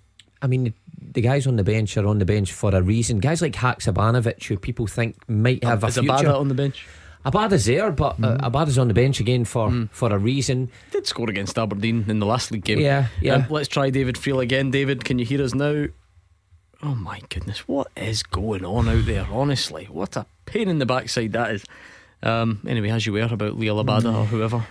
Listen, I like Leo Abada. I think the numbers that he produces are good over the time he's been at Celtic, but not quite as good as Jota. Of course, James Forrest is there as well, Haksabanovic the one, but again, I think Brendan Rodgers will give this time. I think Yang is looking positive. Kyogo, I've seen glimpses of him. Maeda, not on it today. But I'm disappointed with the midfield three: Gordon, Callum McGregor, O'Reilly, Turnbull. I expect more from them. You know, from an attacking point of view, picking passes, I think it's been slack. So they really need to up the tempo's one thing that I notice. Everything's just slower than it was last season. Because that's the thing, Gordon. It's not like St Johnstone have done a really good job at being super organised. You know, we'll give them a bit of credit for sure, because ultimately everyone had them lambs to the slaughter, and that's not been the case. But this seems more like a Celtic issue than St Johnstone doing anything brilliant in a defensive sense. Yeah, and I don't think the Celtic fans would have enjoyed the first 45 minutes. I'm not in the camp that Celtic, because they're at home against the bottom of the league side, St Johnstone are struggling, they should be 3-4 up. Where I am with the people like Hugh saying a better performance, more goals, is the fact that they've not created as much. Loads, you know, O'Reilly's had a terrific chance that he should really bury, but they've not been at their best this afternoon so far. I don't think Brendan Rodgers will change anything. I think he'll have a few words and hope for a response. You will hear at 5 o'clock, even if Celtic score in the second half, a narrow victory against St Johnstone will do nothing to placate the Celtic support. And you will hear on this programme from 5 o'clock onwards that the supporters are utterly dismayed. Yeah, don't doubt that, but the difference is one's like a tangible failure, isn't it? You drop points. That's got a real knock-on effect. It's like if you get the win, you almost deal with the performance level in a less severe manner. Because we are dealing with a game that is a separate life form next weekend, everything will be seen in the context of the match at Ibrox. Right, let's get these second halves up and running. Didn't realise that was the time already.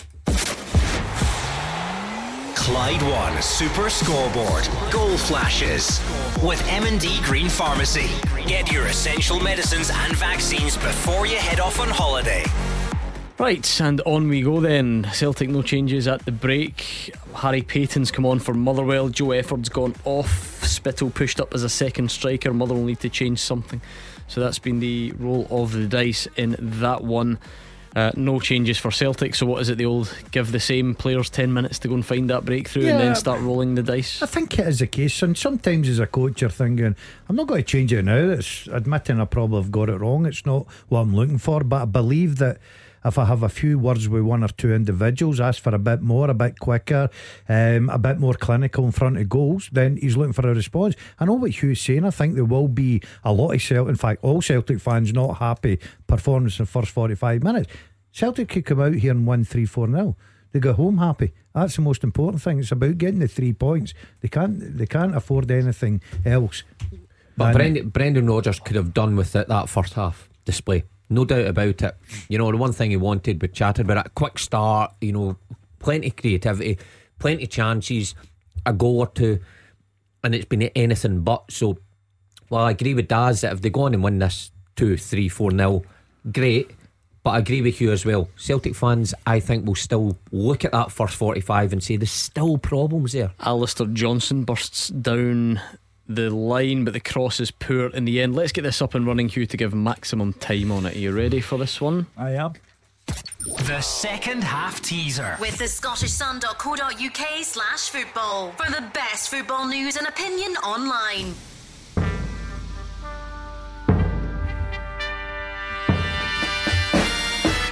I have played alongside Gary Holt and Ollie Watkins.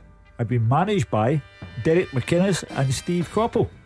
I played for two Scottish teams in European competitions and have played in an English Championship playoff while ending my career in League 2. So I played alongside Gary Holt and Ollie Watkins, managed by Derek McInnes and Steve Coppell, played for two Scottish teams in European competitions and have played in an English Championship playoff while ending my career in League 2. Who am I? I think that is really, really tough this afternoon. Really tough indeed. But we have to make it that way. It's your fault when you think about it. You're all so good at it. So we had to make it quite tough to try and separate those out there who've got the top tier knowledge. Gordon DL, believe it or not, is actually quite good at the who am I. Even tough, that for you, for you will be tough, I must say. Right, okay.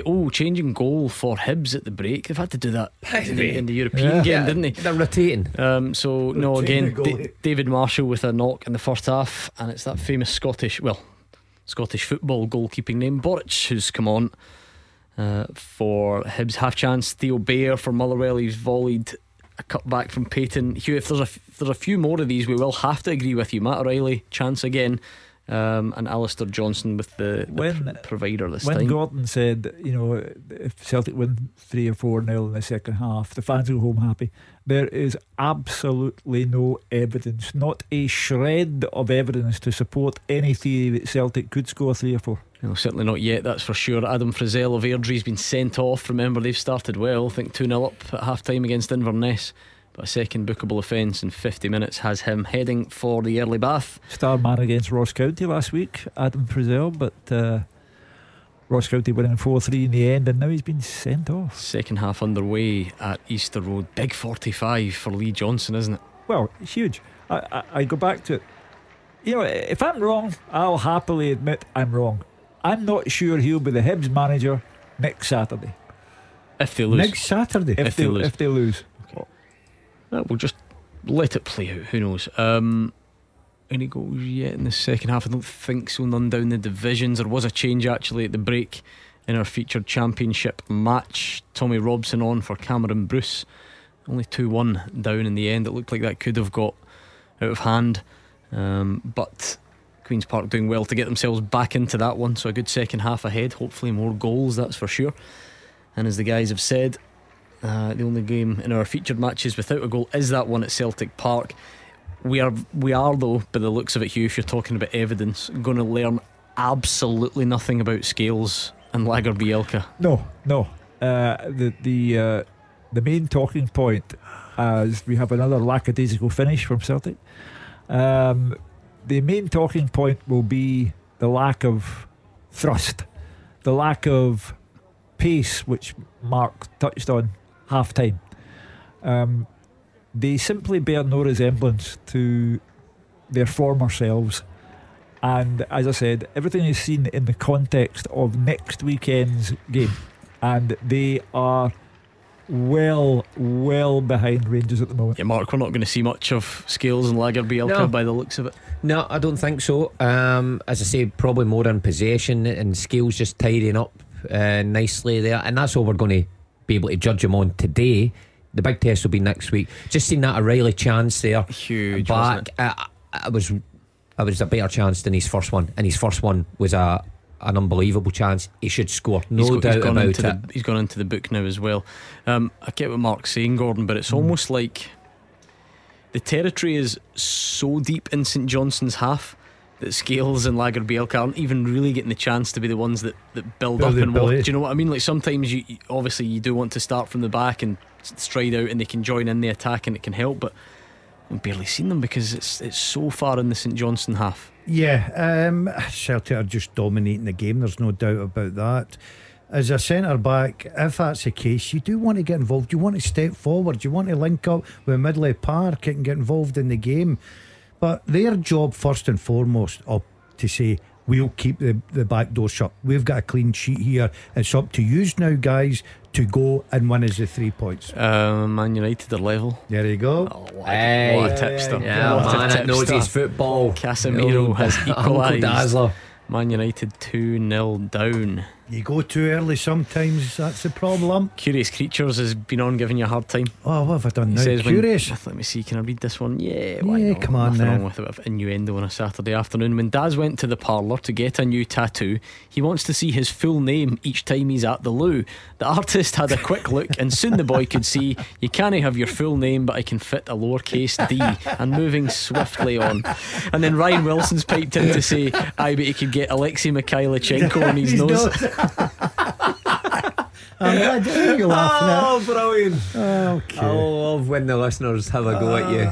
But do you know something? What annoys me, Creatures is sitting listening, right? No very good poet, I've got to say. Wilson, it's all about Wilson, and yet he has a dig at me. It's typical.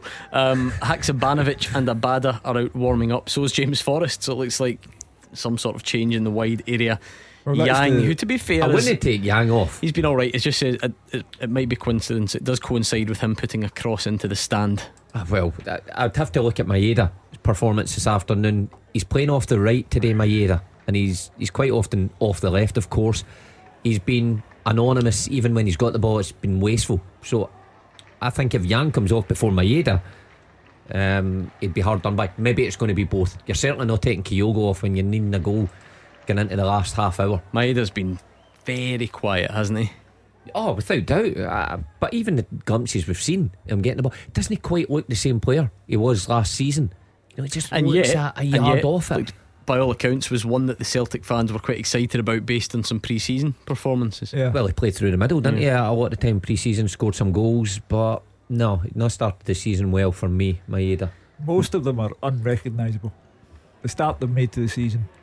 Callum McGregor, the heartbeat, the inspiration last season, yet to hit anything remotely approaching his form this season. And so it goes on, and we're getting to 55 minutes into the game now. It's nothing. It's a nothing performance. Yeah, so far certainly. Stevie May and James Brown, another James Brown in the league, on for Saints. Olafunwa and Jeff Cott go off. So you never know, Gordon Dalziel. If Celtic don't really, it's not like they're battering down the door. Like the Riley chance is massive. It is. I just wonder if there gets to a stage where Stevie McLean thinks about just, I don't know, trying to really unsettle Celtic at the back. No, just now, because he's looking at this game thinking 53 minutes, 55 minutes, nobody would have given us a chance of still being 0-0 here. So I don't think he'll start to get a little bit braver just now. Maybe 10 minutes while May's coming on. Yeah, that's bravery. I just said that 5 minutes ago. Thanks for listening. Hold on. But it's how he still adapts the tactics. He's already on. I told you about it. He's on. So how he James adapts, Brown, remember? Yeah, how he adapts the tactics to suit. I don't think he'll bring me on for the sake of going, we're going to stick another attacker up there, we're going to be very positive. They're 0-0 at Celtic Park. They would take that and run back up the M9. No goals to tell you about elsewhere yet either. Martin Boyle's hit the side net from a very tight angle. Can you imagine if Hibs found themselves bottom of the table by virtue of losing at home to Livingston and because St Johnstone got a point at Celtic Park? Yeah. Would be quite something, that's for sure. Greg Taylor's trying his luck 20 yards over the top. They're all trying, but no one's coming particularly close. Certainly not since that Matt O'Reilly one. Did we go and sitter on that? Since you're the sitter adjudicator. Half a sitter, I think. Oh, great, okay. Brilliant. Now making it fix. Be a sitter. I think me for a sitter is round the goalkeeper, open net and you miss it. I think that's a sitter. Oh, but that's the extreme though. Yeah, but I still think me for instance, if the ball comes across and you strike and it's going in the net and the goalkeeper look, should have scored, but not a sitter. Okay, that's how I describe it. A sitter, Gordon. I don't care what Daz says. You cut that up again. The Hibs fans won't be happy as Nubley bursts through, but Boric blocks. He's on at half time, remember, for David Marshall. And there's another thing the Celtic fans don't want to see. Kyogo looks as if he hurt himself in a challenge there. He's okay. Kyogo's not, how's he supposed to score? Zero service to Kyogo. Yeah, exactly. What's the teaser looking like, you remind me? I have played alongside Gary Holt and Ollie Watkins. I've been managed by Derek McInnes and Steve Coppell. I played for two Scottish teams in European competition, and I have played in an English Championship playoff while ending my career down south in League 2. Everybody seems to be going for Craig Bryson. No. Let me see your piece of paper, Gordon DL. No, I've not got anything down. Oh, you were just waving your arms about and looking. Yeah, I thought I had all excited. Just show me your name. Just show me the name anyway.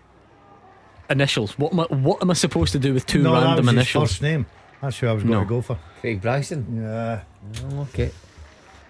So Abada, Haksabanovic and Ralston coming on. So Ralston won, probably just Alistair Johnson's just back. Maybe. Long term out. That makes sense. Rodgers is pointing maybe Haksabanovic into a sort of number 10 role, but we'll see. We've got one of these.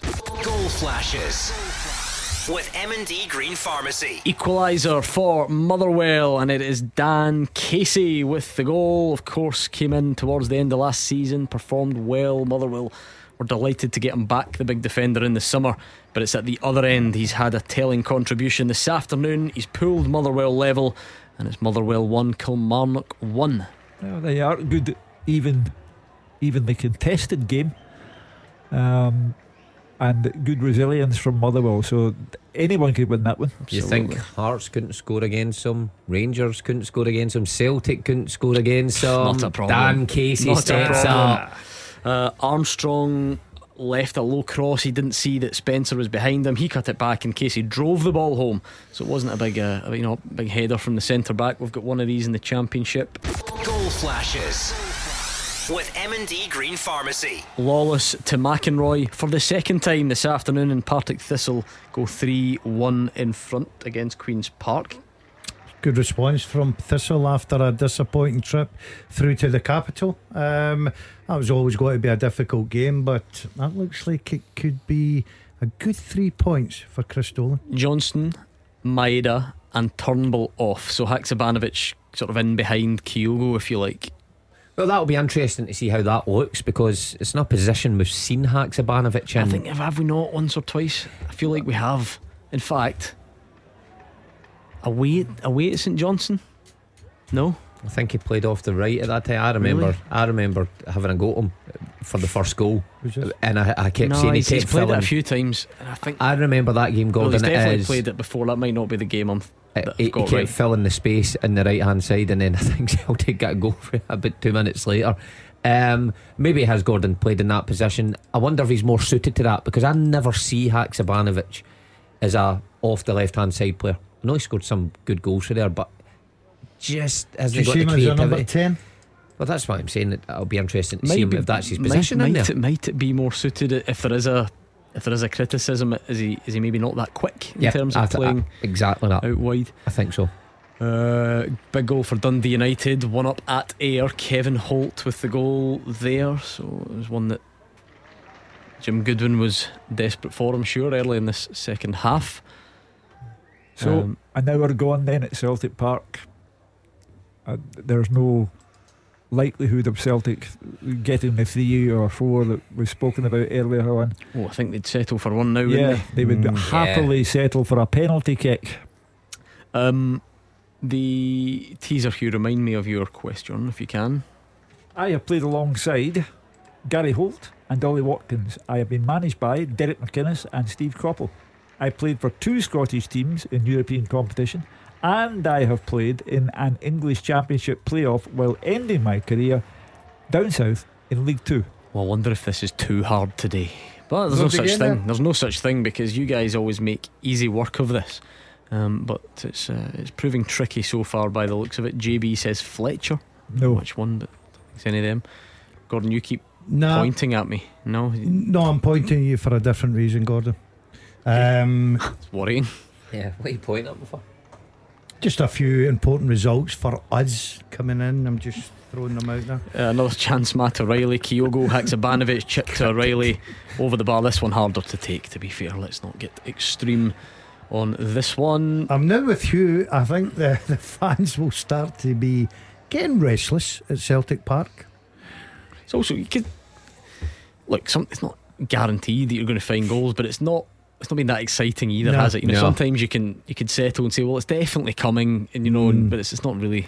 We're into the territory now where if it's St Johnstone who score, you've got crisis time in your hands. Although, having said that, if you were bemoaning a lack of evidence that Celtic will score a couple, my goodness, I don't know where a St Johnstone goal will come from. But even strange things do happen. With a ball in his hands, I don't think so. But going forward, I mean, I get the Brendan Rodgers style just before he left was this possession based, from one full back across the back to the other, patiently building and up wore teams down. The problem is that was successful. The problem is when you get Ange Postecoglou's style and fans off the seats and everybody entertained by what's going on, even if games were dragging on like this, you always felt there's something coming. You go back to slower build-up play. The fans get uninspired by it and they start to grumble quickly. You know, you don't get the same time that you got maybe previously in a possession-based game. It has to be possession-based, but be some tempo to it. That's my main take for this game. And it's the same players. Dundee United now 2 up. Louis Moult, scorer of many goals in Scotland over the years, has Dundee United second. And it is going to be a fascinating end to this one for sure. Considine's down injured. He's getting some treatment for St Johnstone. Hugh, you wanted a crowd, 3,500 at Firhill. There you go. Yeah, well, that's good. Excellent crowd, yeah. Yeah, that's good. Crowds are out. 4 for 1. Bonnie Rigg rose 2. That's what I was pointing at. It's a shock. If I've ever seen one. You've got 4 for the league, have you not? I've got 4 for the league. That's why it's such a shock. Liam Gordon on for Considine. So again, one of the experienced players who seems to have paid the price for. What age is Andy Considine? 49, I think. He's a fair age, some amount of games. He's not one of those like. I think he'll be a double good check 30, it for you. 37 he must 37, be 38 on his 36 birthday. 36 just grinds him out of Pisces.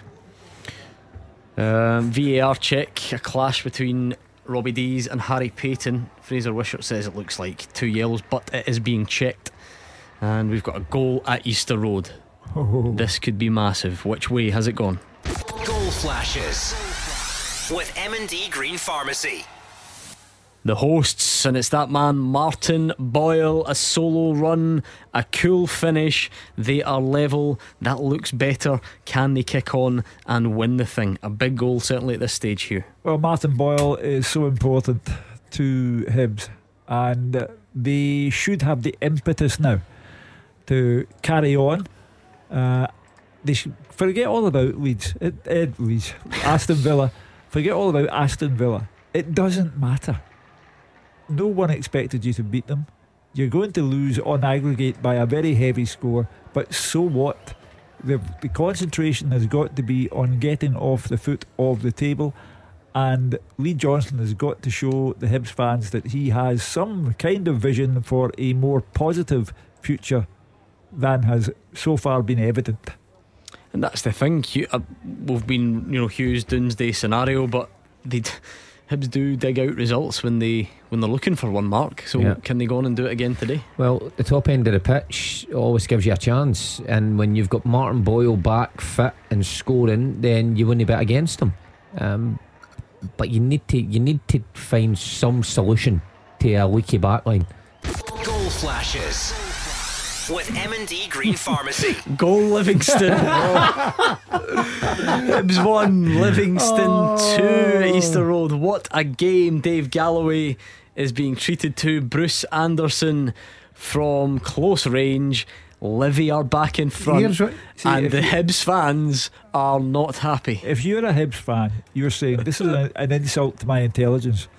We score a goal, and within seconds of scoring the goal, we're behind again. Hugh was the exact same. St Mirren 2-0 up, 2 each. They get back in the game. St Mirren got the palm score. You're at your most vulnerable when you just scored, whatever the sentence goes. Oh, they're so poor. I mean, right and cute.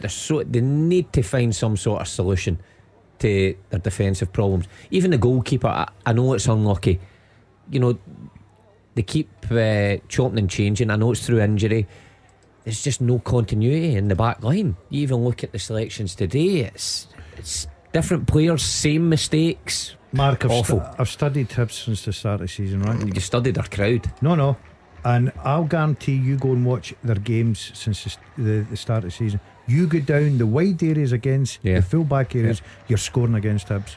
James Forrest on for Yang. Most of the rolls of the dice have been completed by Brendan Rodgers. Are any of them going to work? No, not for me. I think all of this is consistent with a team who have lost their way, and Brendan Rodgers is just throwing players on the park in the hope that something might happen. You going for a 0-0, Hugh?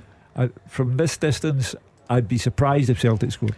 I don't know if he's thrown them on. James Forrest's on the bench, Hugh, for a reason, to come on and affect it in a wide area. Yang, I think, has been okay, one of the better performers, but it's now we chatted about the contribution at James Forrest's testimonial, what he might have this season, why he's been kept about, why Brendan Rodgers likes him.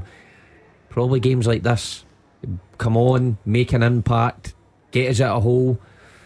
So he's got about 20 odd minutes to do it. Remains to be seen if he can, but remember he scored 4 in one game against St Johnstone. Right. Yeah. But that was away from home, was it not? Yeah, it was away from home. Yeah. I just don't want to be unfair to James Forrest, trying not to make it so much about him, because he's been an unbelievable servant for Celtic. He really has. Player of the year, great for Scotland in spells as well. But just in amongst all the talk about this, the squad being weaker than last season, it wasn't too often that Ange Postecoglou had to turn to James Forrest. There were more players ahead of him in the queue who were producing. Yeah. I agree with that, and I would suggest if O was there, and listen, if Hatate had played today and you've got Turnbull sitting on the bench, I guess you've got better options that way. So injuries have played a part, but obviously the standout is Jota. Jota was the main man. You would have Maeda on the other side, you'd have Abada to come on, you'd have others to affect it before James even got a look in. So Luis Palma meant to arrive, by all accounts, £3 million, run about that. Again, remains to be seen what he is like. Is he an instant impact player, or is he want to be developed? We won't know until we actually see him on the pitch. Haksabanovic shot turned wide by Mitov, who, by the way, I know St Johnstone have been miserable this season, but he looks a really good signing, the goalkeeper. He's been solid again today. He's now down claiming an injury, so I can imagine and he may well have a genuine injury, but you can imagine how that will go down. Well, that's the least of the Celtic supporters' worries. If the goalkeeper's allegedly feigning injury and time wasting, the time will be added on. Undoubtedly it will be added on. The main worry the Celtic supporters have is that players come, players go, substitutions are made, and nothing continues to happen. It will be, And this is the thing, this is when you know which area it's all about today. It's about that attacking threat, Gordon, because Celtic have had loads of convincing days over the last couple of years, way more convincing than this, and yet this could be the quietest Joe Hart's ever had. I genuinely haven't heard a single thing. But that's not the point. That's not exactly going to keep Celtic fans warm tonight. It's about what they've not done in the attacking sense. Yeah, it's not been exciting, I've got to say. It's not been bums out of seat, chance after chance. Yes, O'Reilly probably guilty of a couple of chances and another day would put in the back of the net, but apart from that, even the style of football's been poor this afternoon from Celtic. Arsenal have turned it around. They're 2-1 up against Fulham. Still waiting on your Man United turning it round, though, Gordon. They're still plenty of time. They're level. What else have we got here for you? No, nothing at the moment, it has to be said. Slowly getting some correct answers on that teaser. The who am I? What a question it is. This is top. You need top knowledge to get this one. You got anything for me? I've had two guesses. I've got one left.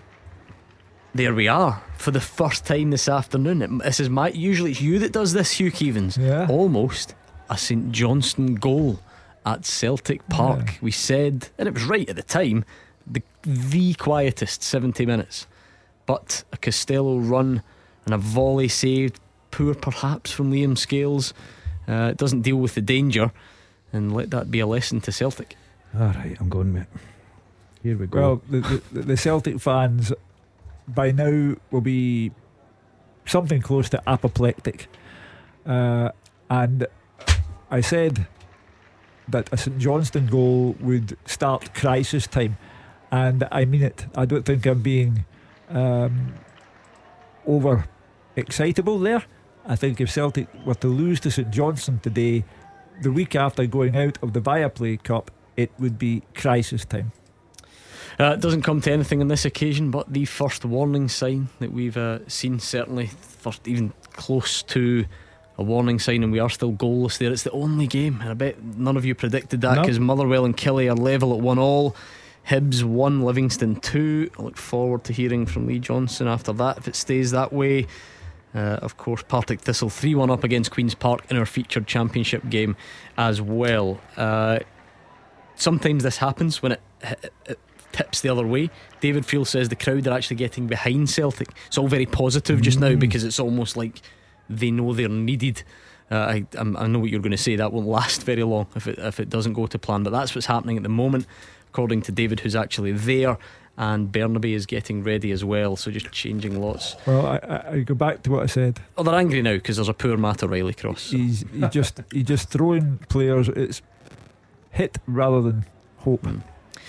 I mean, that's just what you do, isn't it? You can make 5 subs now, so you're damned if you do, damned if you don't, surely, in that regard. Oh, you've got to make the substitutions. That's what managers are there for, to see that the game's not going right, not going well, and to utilise the squad. Just on that Scales incident, you're firmly at fault. Right, the goalie's down, claiming injury again for St Johnstone. Penalty, Motherwell for an Armstrong tackle on Payton, but of course VAR checking, so you need to wait and see.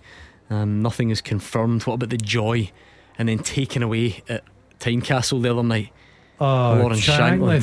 That's the only thing. I felt gutted. Yeah. So I wonder how Hearts fans felt at that point. See, no matter if I was playing today, scoring goals and then having to stand there and think, I know. Do I celebrate? Do I don't celebrate?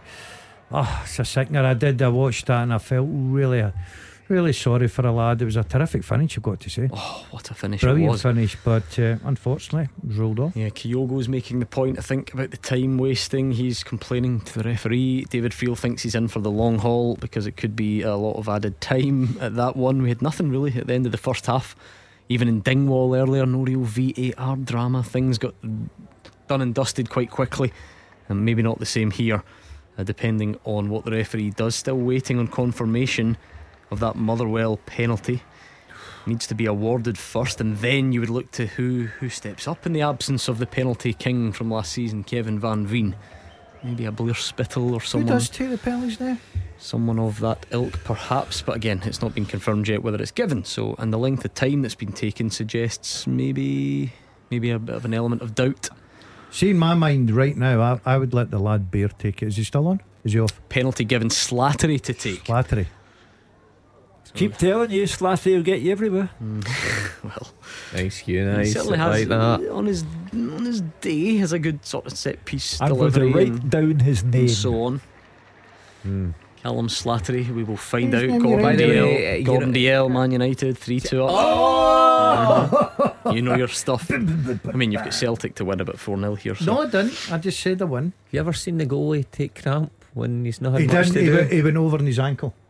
Well, he went over on his ankle. I watched it. Watch this. Really? Watch his ankle. Oh, watch his ankle. Watch his ankle. But no, watch. See when the defender's stretching his leg. Nah, that suggests cramp. Went over on his ankle. Watch his ankle, man. He's Slattery's penalty saved for Motherwell. Oh, you didn't look confident, Gordon. I told you, I made a wee hand gesture in the studio. I didn't want to be unfair to them on radio, but I did. I made a wee hand gesture to you before. I wasn't confident. And that's a big moment, that, Hugh, for both Motherwell and Kelly. Dennis diving low to his left. Real sickener for Motherwell. This Kilmarnock side received so much praise, and to equalise and then get a penalty to put them behind, and so late in the game, you go back to the loss of Van Veen and the subsequent loss of Beirith. You really need a guy out on the park who's just a natural when the goal is like that. Big blow. Great opportunity. Bounce back from last week's disappointment, defeat at St Mirren, but still a bit to play in that. Might get a winner. Barry Bannon still going strong down there at Sheffield Wednesday. He's equalised for them against Cardiff. I did say I'll always mention, if we can, Scots that are doing things down the road as well, although we've got enough on our plate in terms of drama and excitement. And of course there's not any real excitement at Celtic Park, but that in itself leads to drama, I suspect, on the phones if this doesn't change. We have seen Celtic in the last few seasons dig out many late goals when they've needed it most. Does this current team have that in its locker? We will find out in the next, I was going to say 12 minutes or so, but my goodness, it could be a lot longer than that. There's a piece of the jigsaw just now, and it's early, missing with Celtic for me. I watched them the last couple of games, even against Ross County. Ross County come to Celtic Park, scored 2 goals, probably could have scored another, but there's just something that's missing just now. Well, I think it's goals more than one thing. Listen, I tell you what, it's evident when you're changing to the fullbacks when you're really needing something. I think that gives you a glimpse of. Well, the Johnson one's differently just because of the injury, isn't it? I'll granted that. Goal at Easter Road. Goal flashes with M&D Green Pharmacy, and it's a goal for Livingston. Hibs 1, Livingston 3. It's a sensational strike from Sangare, and the Hibs fans might well be gone, heading for the exits. What an afternoon that has been at Easter Road, and Livy lead by 3-1. Forest's cross, Kyogo wide of the target. That's a stunning result for Livy. You know, we're all, you know, got our minds on Hibs and saying about Lee Johnson, but David Martindale once again gone up against all the odds away to Easter Road and coming away with a result like that. Chance of Johnson, please politely take your leave, coming out of the Easter Road stands. I have been consistent all afternoon. From the very outset I said, if Hibs lose that game, he's a goner. You did too. Well, as it stands, they're bottom of the league. They're bottom of the league, and it's not a good start. And within the game as well, I mean, even the way that's panned out, hasn't it? Get yourself level, but Livy are the one that strike again, and then when it should be Hibs able to throw the kitchen sink, and even a draw which wouldn't satisfy many people, it's Livy that go and score again. 12 goals conceded in what, 4 games? 3 of them at home, 3 against Livy, 3 against St Mirren, 5 against Villa. It doesn't matter how good the team is, it does not look good when it starts getting stacked up like that. I think you could stick a pair of copas on me right now and I'd bang 2 against them. Don't be silly. Loud grumbles now at Celtic Park after a move breaks down, so the Celtic fans and the Hibs fans are having a grumble off to see who's most dissatisfied in their own way. Well warranted though, when you're watching a Celtic performance. If you're a Celtic fan, it's hard not to grumble, because even the players in the final third, you know, aren't going by people like they did last season. Everything seems like it's a real effort, a real grind.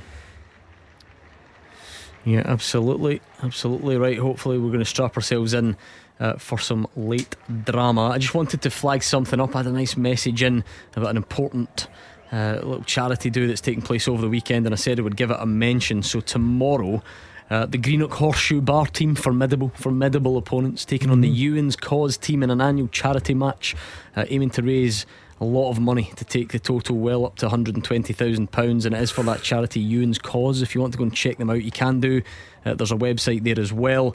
It's actually a real sad story, and it's a real personal one as well. A charity for Ewan Clark, who sadly lost his battle in 2012 with a fairly complex situation there, and of course the charity set up thereafter. He was only 18 months of age, Ewan, waiting on a heart transplant. So all the funds going to Glasgow Children's Hospital, who provided the treatment, and hoping to try and make sure situations like that don't occur again. So tomorrow is the big day. The Ewan's Cause team taking on Greenock Horseshoe Bar, hoping to raise a lot of money, and we wish everyone well that takes part in that one. And you can check out the website ewanscause.co.uk if you want to donate whatever you can. There's a Just Giving button on there as well.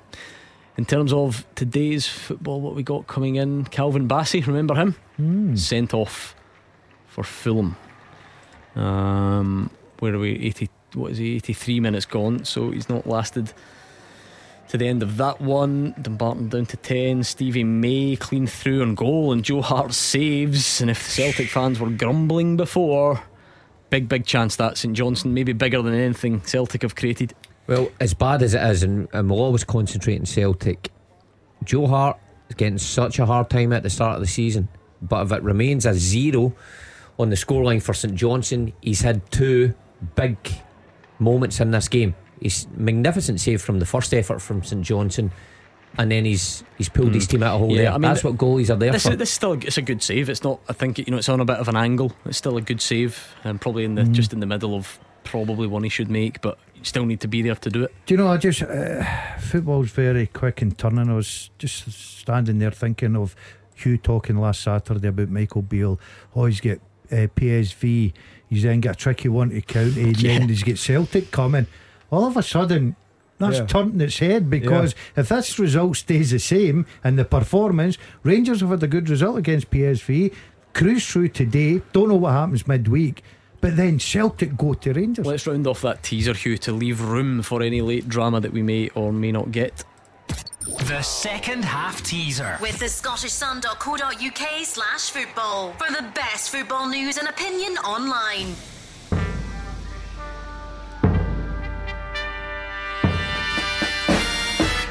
I have played alongside Gary Holt and Ollie Watkins. I have been managed by Derek McInnes and Steve Coppell. I played for two Scottish teams in European competition, and I've played in an English Championship playoff while ending my career in League 2. Who am I? I am the man standing beside Lee Johnson at Easter Road saying, what do you think? Should we start the car? I am Jamie McAllister, the assistant manager. Never got that. Really tough. But do you know what? Honestly, our listeners, somebody got that. More than one. Sean McHugh in third place, Mikey in second place, and Chris 1987 the winner. Outstanding knowledge out there. Well done to you all. We really tried to make it tough for you. You've come up. You've come up trumps again. Outstanding. You were nowhere near that one, were you? No absolutely chance. Not. Good. That's what I like to hear. Good. Yeah. Put you in your place. James Forrest with a header over the bar, didn't quite connect with it properly, I think, by the looks of things. Maybe just kind of mistimed it. Anthony Ralston's cross 8 yards out, and it certainly has that look about it. By the way, we were chatting about Scales and Lager Bielka not being tested and not getting a real gauge for them today. Well, the first St Johnstone chance, Scales badly at fault, all over the place. The second St Johnstone chance, I don't think Lager Bielka covered himself in glory in terms of recovery. Yeah, Stevie May is not a quick player anymore, but Lager Bielka could not make up the ground to get back to him, and that's what's so crucial when you're a centre back in this day and age. You need to have pace. You're recruited for your defensive ability and pace. I think if it was something that you said earlier, or something that just generally comes up as well. Maybe that concentration factor as well. They had, at the point when we said they did nothing to do, you know, it was accurate then. It was a long, long time. You're then called into action. You need to make sure that you are switched on. You need to be, yeah, because you stand there all day and think this is easy, but you can quite clearly see how that can just switch. Sometimes difficult when you're at the back of Celtic when you've got not much to do. So they have been tested now. I've got to say the twice that they've been tested, yeah, not great. Stirling Albion scored what looks like a late winner against Kelty. Josh Cooper on 88 minutes. So Arsenal had gone 2-1 up on Fulham, and Bassey had been sent off, and now Fulham are level 2-2 in that one. See, you spend hundreds of millions, Hugh, like Arsenal, and doesn't it guarantee you success, does it? Do you know, I always think you get these occasions, you know, when you don't pay too much attention. Two teams that you kind of forget are in the same league. You know, Leicester, when they won the English Premier League, it just feels like yesterday, and now playing Rotherham away today. You know, that happens where they suddenly kind of meet. Somebody's on the up and somebody else on the down. I wonder if there are many at the club that won the league who's still there, because they must be thinking, well, I remember the parade. Was it Kasabian? Was they playing stuff like that? Oh, Andrea Bocelli singing. And now they're playing Rotherham. Yeah.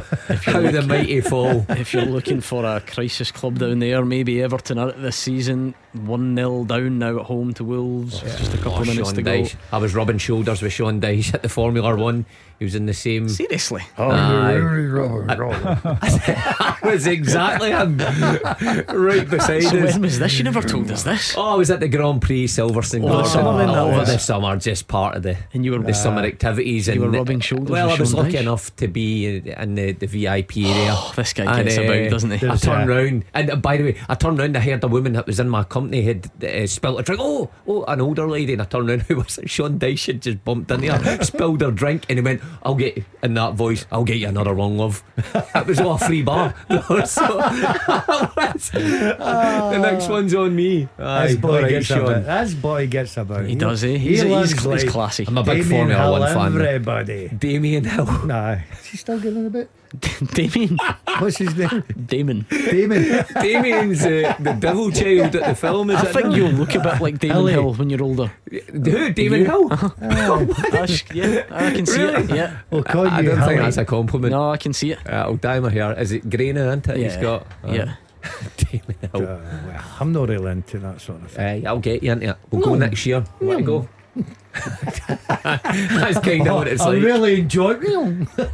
You know, see at the end, I didn't realise. See at the end, they opened up the track, so hundreds of thousands of people poured onto the track. Know what they were doing? They're stealing the advertising boards. People were trying to get out with the big Pirelli signs and that, walking it. And they were getting stopped. People collect the rubber, see off the tyres as well.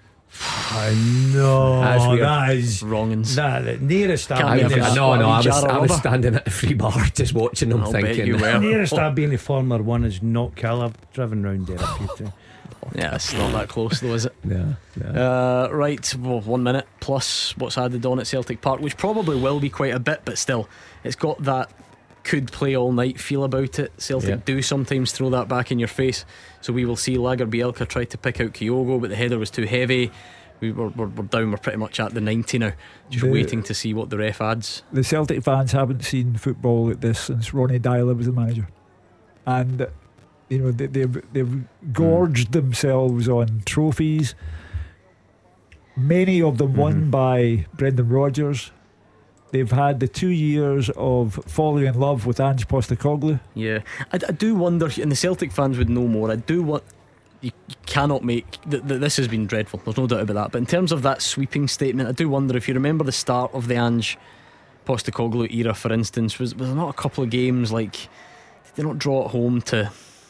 Oh, was it like Livingston or something like that? And but you're now big Giacomakis missed a penalty, did he? Was that day? Sort of thing. But you're now talking about a cup defeat followed by what will feel to Celtic fans like a league defeat. I was debating the generalisation about Ronnie Dyla. Anyway, we've got one of these goal flashes with M&D Green Pharmacy. Maybe for Hibs have pulled one back. They have pulled one back. It is Josh Campbell, close range after a cross into the box. So they've pulled it back there, and will they manage to somehow dig it out from here. 8 added at Celtic. 8 minutes. Oh, and that's plenty time. Not based on what we've seen, but you never know. And 7 minutes added at Fir Park. So strap yourselves in, we're nowhere near finished. Oh, 8 minutes is an eternity. Are we getting a goal at either? That's all I'm asking you. That's all I'll go for. Gordon Bale. 2 games. We've got a better chance at Fir Park than we have at Celtic. Are we getting Park? One in either game? No. I'll say aye. Just in the middle. Yeah. No, yes. He doesn't even need to pick which one. VAR check on that Hibs goal, but it does stand. So there we go. No added time yet. Halfway from Hibs, because you never know. Maybe they'll be the ones that provide the late drama. In fact, we're a bit behind actually at Easter Road. There's a good bit of mileage left in that. One of the results of the day has to be Morton 0, Arbroath 3. Great result for Dick Campbell's side. Annan 3, Edinburgh City 2. That's been a real thriller, that one. Maybe Annan have nicked it through Tommy Goss. Full time whistle's starting to go. It shows you the difference, doesn't it? Down the leagues, games are finished. And yet here we're talking 7-8 minutes. Players are on the team bus going away from the stadiums as we speak. Kevin Holt's got a double for Dundee United. They have surely won it 3-0. Good result that at Somerset. Great result. But it shows you how weird football is. Morton, Arbroath, the way that they've started the season. Morton last week took all the plaudits. That'll give them great confidence going into the league, and then they're walloped 3. Incredible. I think what will frustrate, well, not a lot will frustrate the Celtic fans, Gordon. There is no good way of doing this type of result and performance, but St Johnstone now looking comfortable. That would be the thing. This doesn't have that kitchen sink feel where you're dreading it. You know, Mark's been there as an opposition player. You'll have been there where you think, oh, this is the longest 8 minutes ever. It just hasn't yet got that feel about it. When you watch these type of games in the past, you always had the feeling that Celtic were going to break you down. That lack of concentration, they were going to punish you. That sharp movement from the Celtic front line or middle of the park, it's nowhere near that feeling. It's all pedestrian for me. It's slow build up. It gives St Johnstone all the time in the world to get back organised, and they're dealing with it very comfortably. Yeah, and that's a hard watch. That's a condemnation. That is a condemnation of Celtic's performance. Kind of looked almost less likely as the game's gone on. Is that fair? Yeah, I mean, you go back over what's happened so far. Ross County scored twice at Celtic Park. We had a caller on here that night saying Celtic's performance was shocking, and we had a bit of a laugh at them because Celtic scored 4 times. But it was indicative of what was to come. They went to Aberdeen, and 3-1 at Pittodrie is a good result. There were elements of that game that were not great. Out of the cup to Kilmarnock, nothing in that game for Celtic. Nothing. And today, another nothing performance. Now, this programme is the forum for the fans. This programme is the barometer. We take the temperature here, and you'll know at 5 o'clock. I wouldn't be surprised if the first call was to call for Brendan Rodgers to be sacked. Jeez. Listen, I'm just explaining to you. Every manager in Scotland. No, I'm not saying that should happen. Of course I'm not. I'm just telling you that's the way people feel. We had calls for the last 2 nights to have Alfredo Morelos brought back to Ibrox. This is the way that people feel. A bad shot saved, but it's weak. And that maybe sums up. That'd be one of the words to sum up Celtic's attack today, Gordon, you would have to say. Yeah, I think I'm looking at this and I'm thinking Celtic have completely run out of ideas. If they get a late goal, it'll be probably a lucky one. They've run. I look at, for instance, as much as it's been, I look at Callum McGregor, a magnificent footballer. In the last couple of games, he's offered absolutely nothing for me. You know, Callum McGregor's a standout week in, week out. I don't know what it is. They don't look like they've got that sharpness. I think the build-up's too play for them.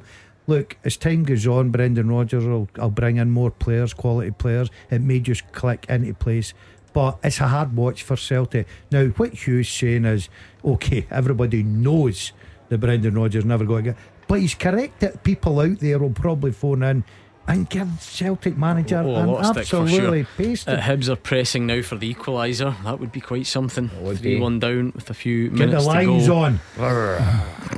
Never do that again, please. That was worrying. Worrying to say the least. Get the lines on.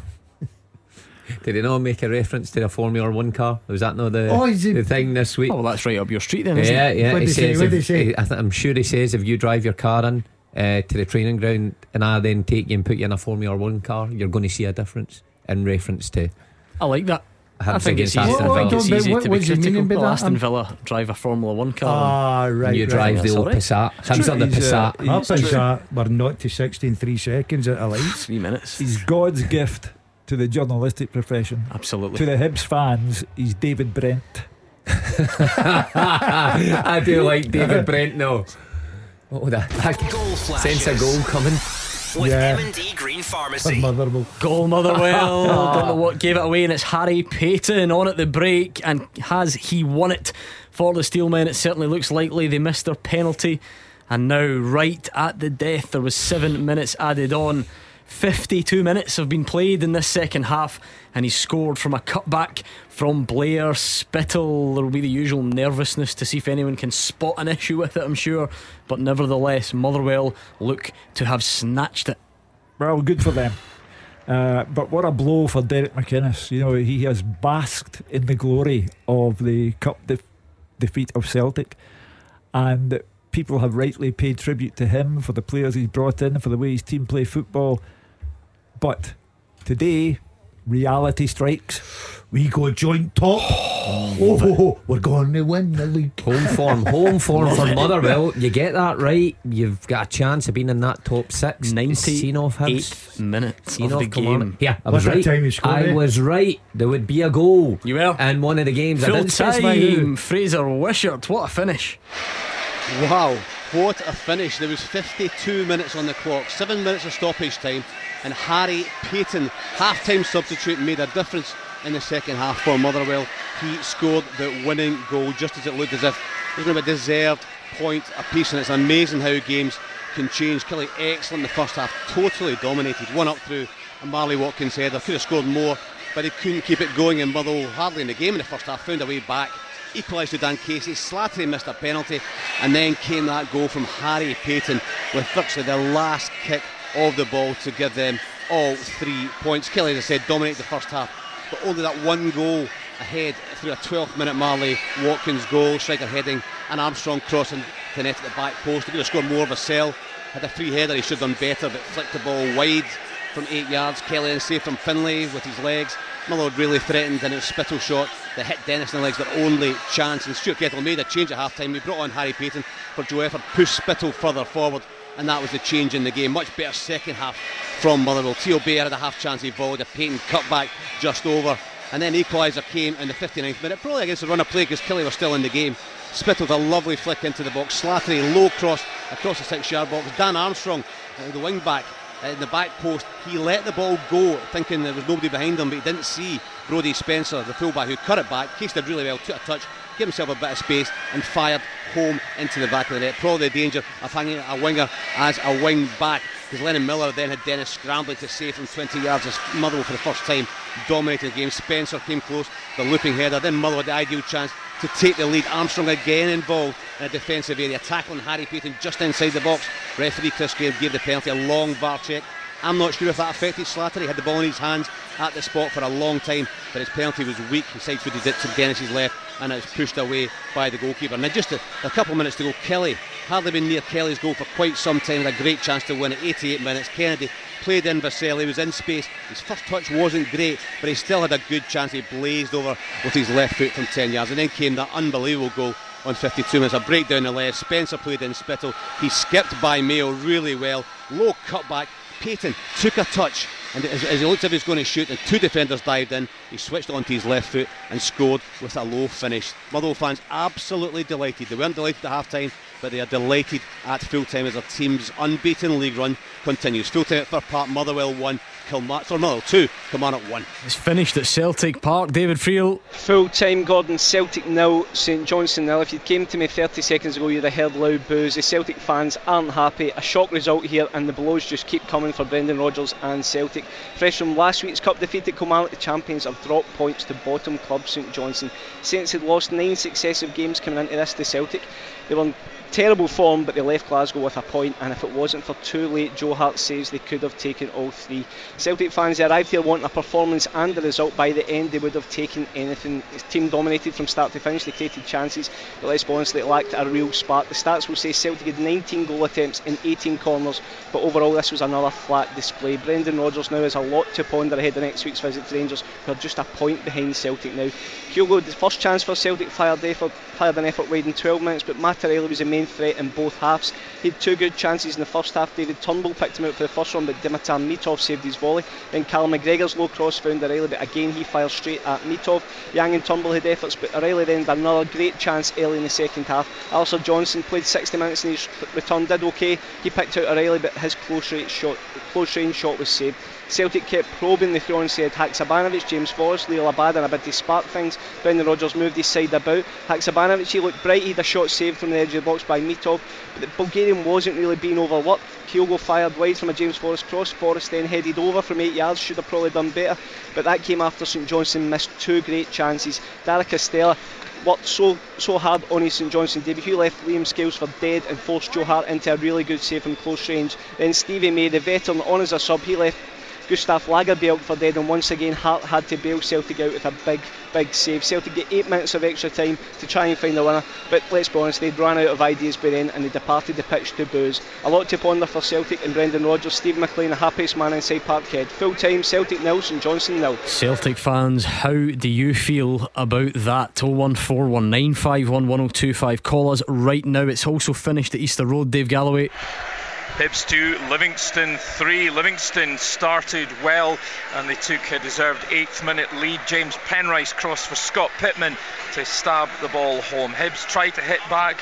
Alan Delferriere set up Christian Deutsch, whose header skimmed the top of the net, but Livy looked pretty comfortable with the host's pressure and nearly doubled their advantage when Penrice fizzed in across, right across the face of goal, with Pittman just failing to connect, but he collided with David Marshall, who continued after treatment. In the first half, Hibs well ahead on possession, but doing very little against a well-drilled Livingston side. David Marshall failed to appear for the second half after that aforementioned knock, with Max Boric replacing him in goal, and he soon had to block an effort from Joel Newbley, who'd burst through. Hibs drew level with a superb solo goal from Martin Boyle on 61 minutes, a fabulous burst of speed and a really fine finish. But just 2 minutes later, Livingston were back in front. James Penrice again with the great crossing, and Bruce Anderson this time nodded in from very close range. Cue chance from the Hibs fans telling Lee Johnson in no uncertain terms where to get to. And yet more dreadful defending saw Livy go 3-1 ahead in 75 minutes. Joel Newbley fed Mo Sangare, and he thundered a sensational strike into the net from distance. Josh Campbell scrambled in from about 6 yards following a corner after 86 minutes to reduce the deficit.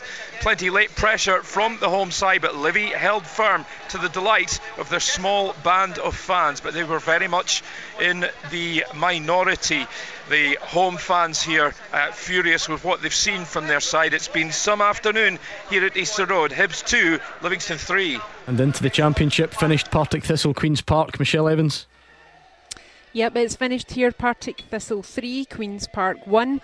So it's Firhill for thrills after another goal-laden encounter between these two sides, this time with Chris Doolan's side taking all 3 points.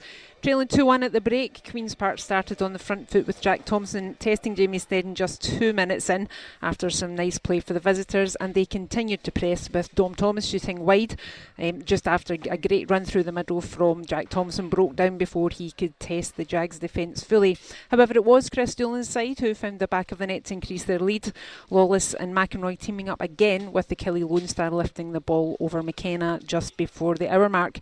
Queen's Park, however, were far from dead on their feet and piled the pressure on their host, but the best effort that they could really offer was a long-range shot from Dom Thomas, which was taken comfortably by Snedden. There were no further goals, and in the end it was the double from Kerr McEnroy and one from Brian Graham that was enough to see all 3 points stay here at Firhill and help them climb up the table. Positives for both sides. McEnroy, who got man of the match quite fittingly. The performance between him and Lawless was absolutely fantastic, and for Queen's Park, who obviously lost today, their first defeat of the league season so far, far. However, Dom Thomas, their captain, was looking on really good form and probably provided their best threats in the match. However, it has finished here. Partick Thistle 3, Queen's Park 1. Incredible day all round, particularly Celtic Park, held at home by St Johnstone. What did you make of it? 01419511025.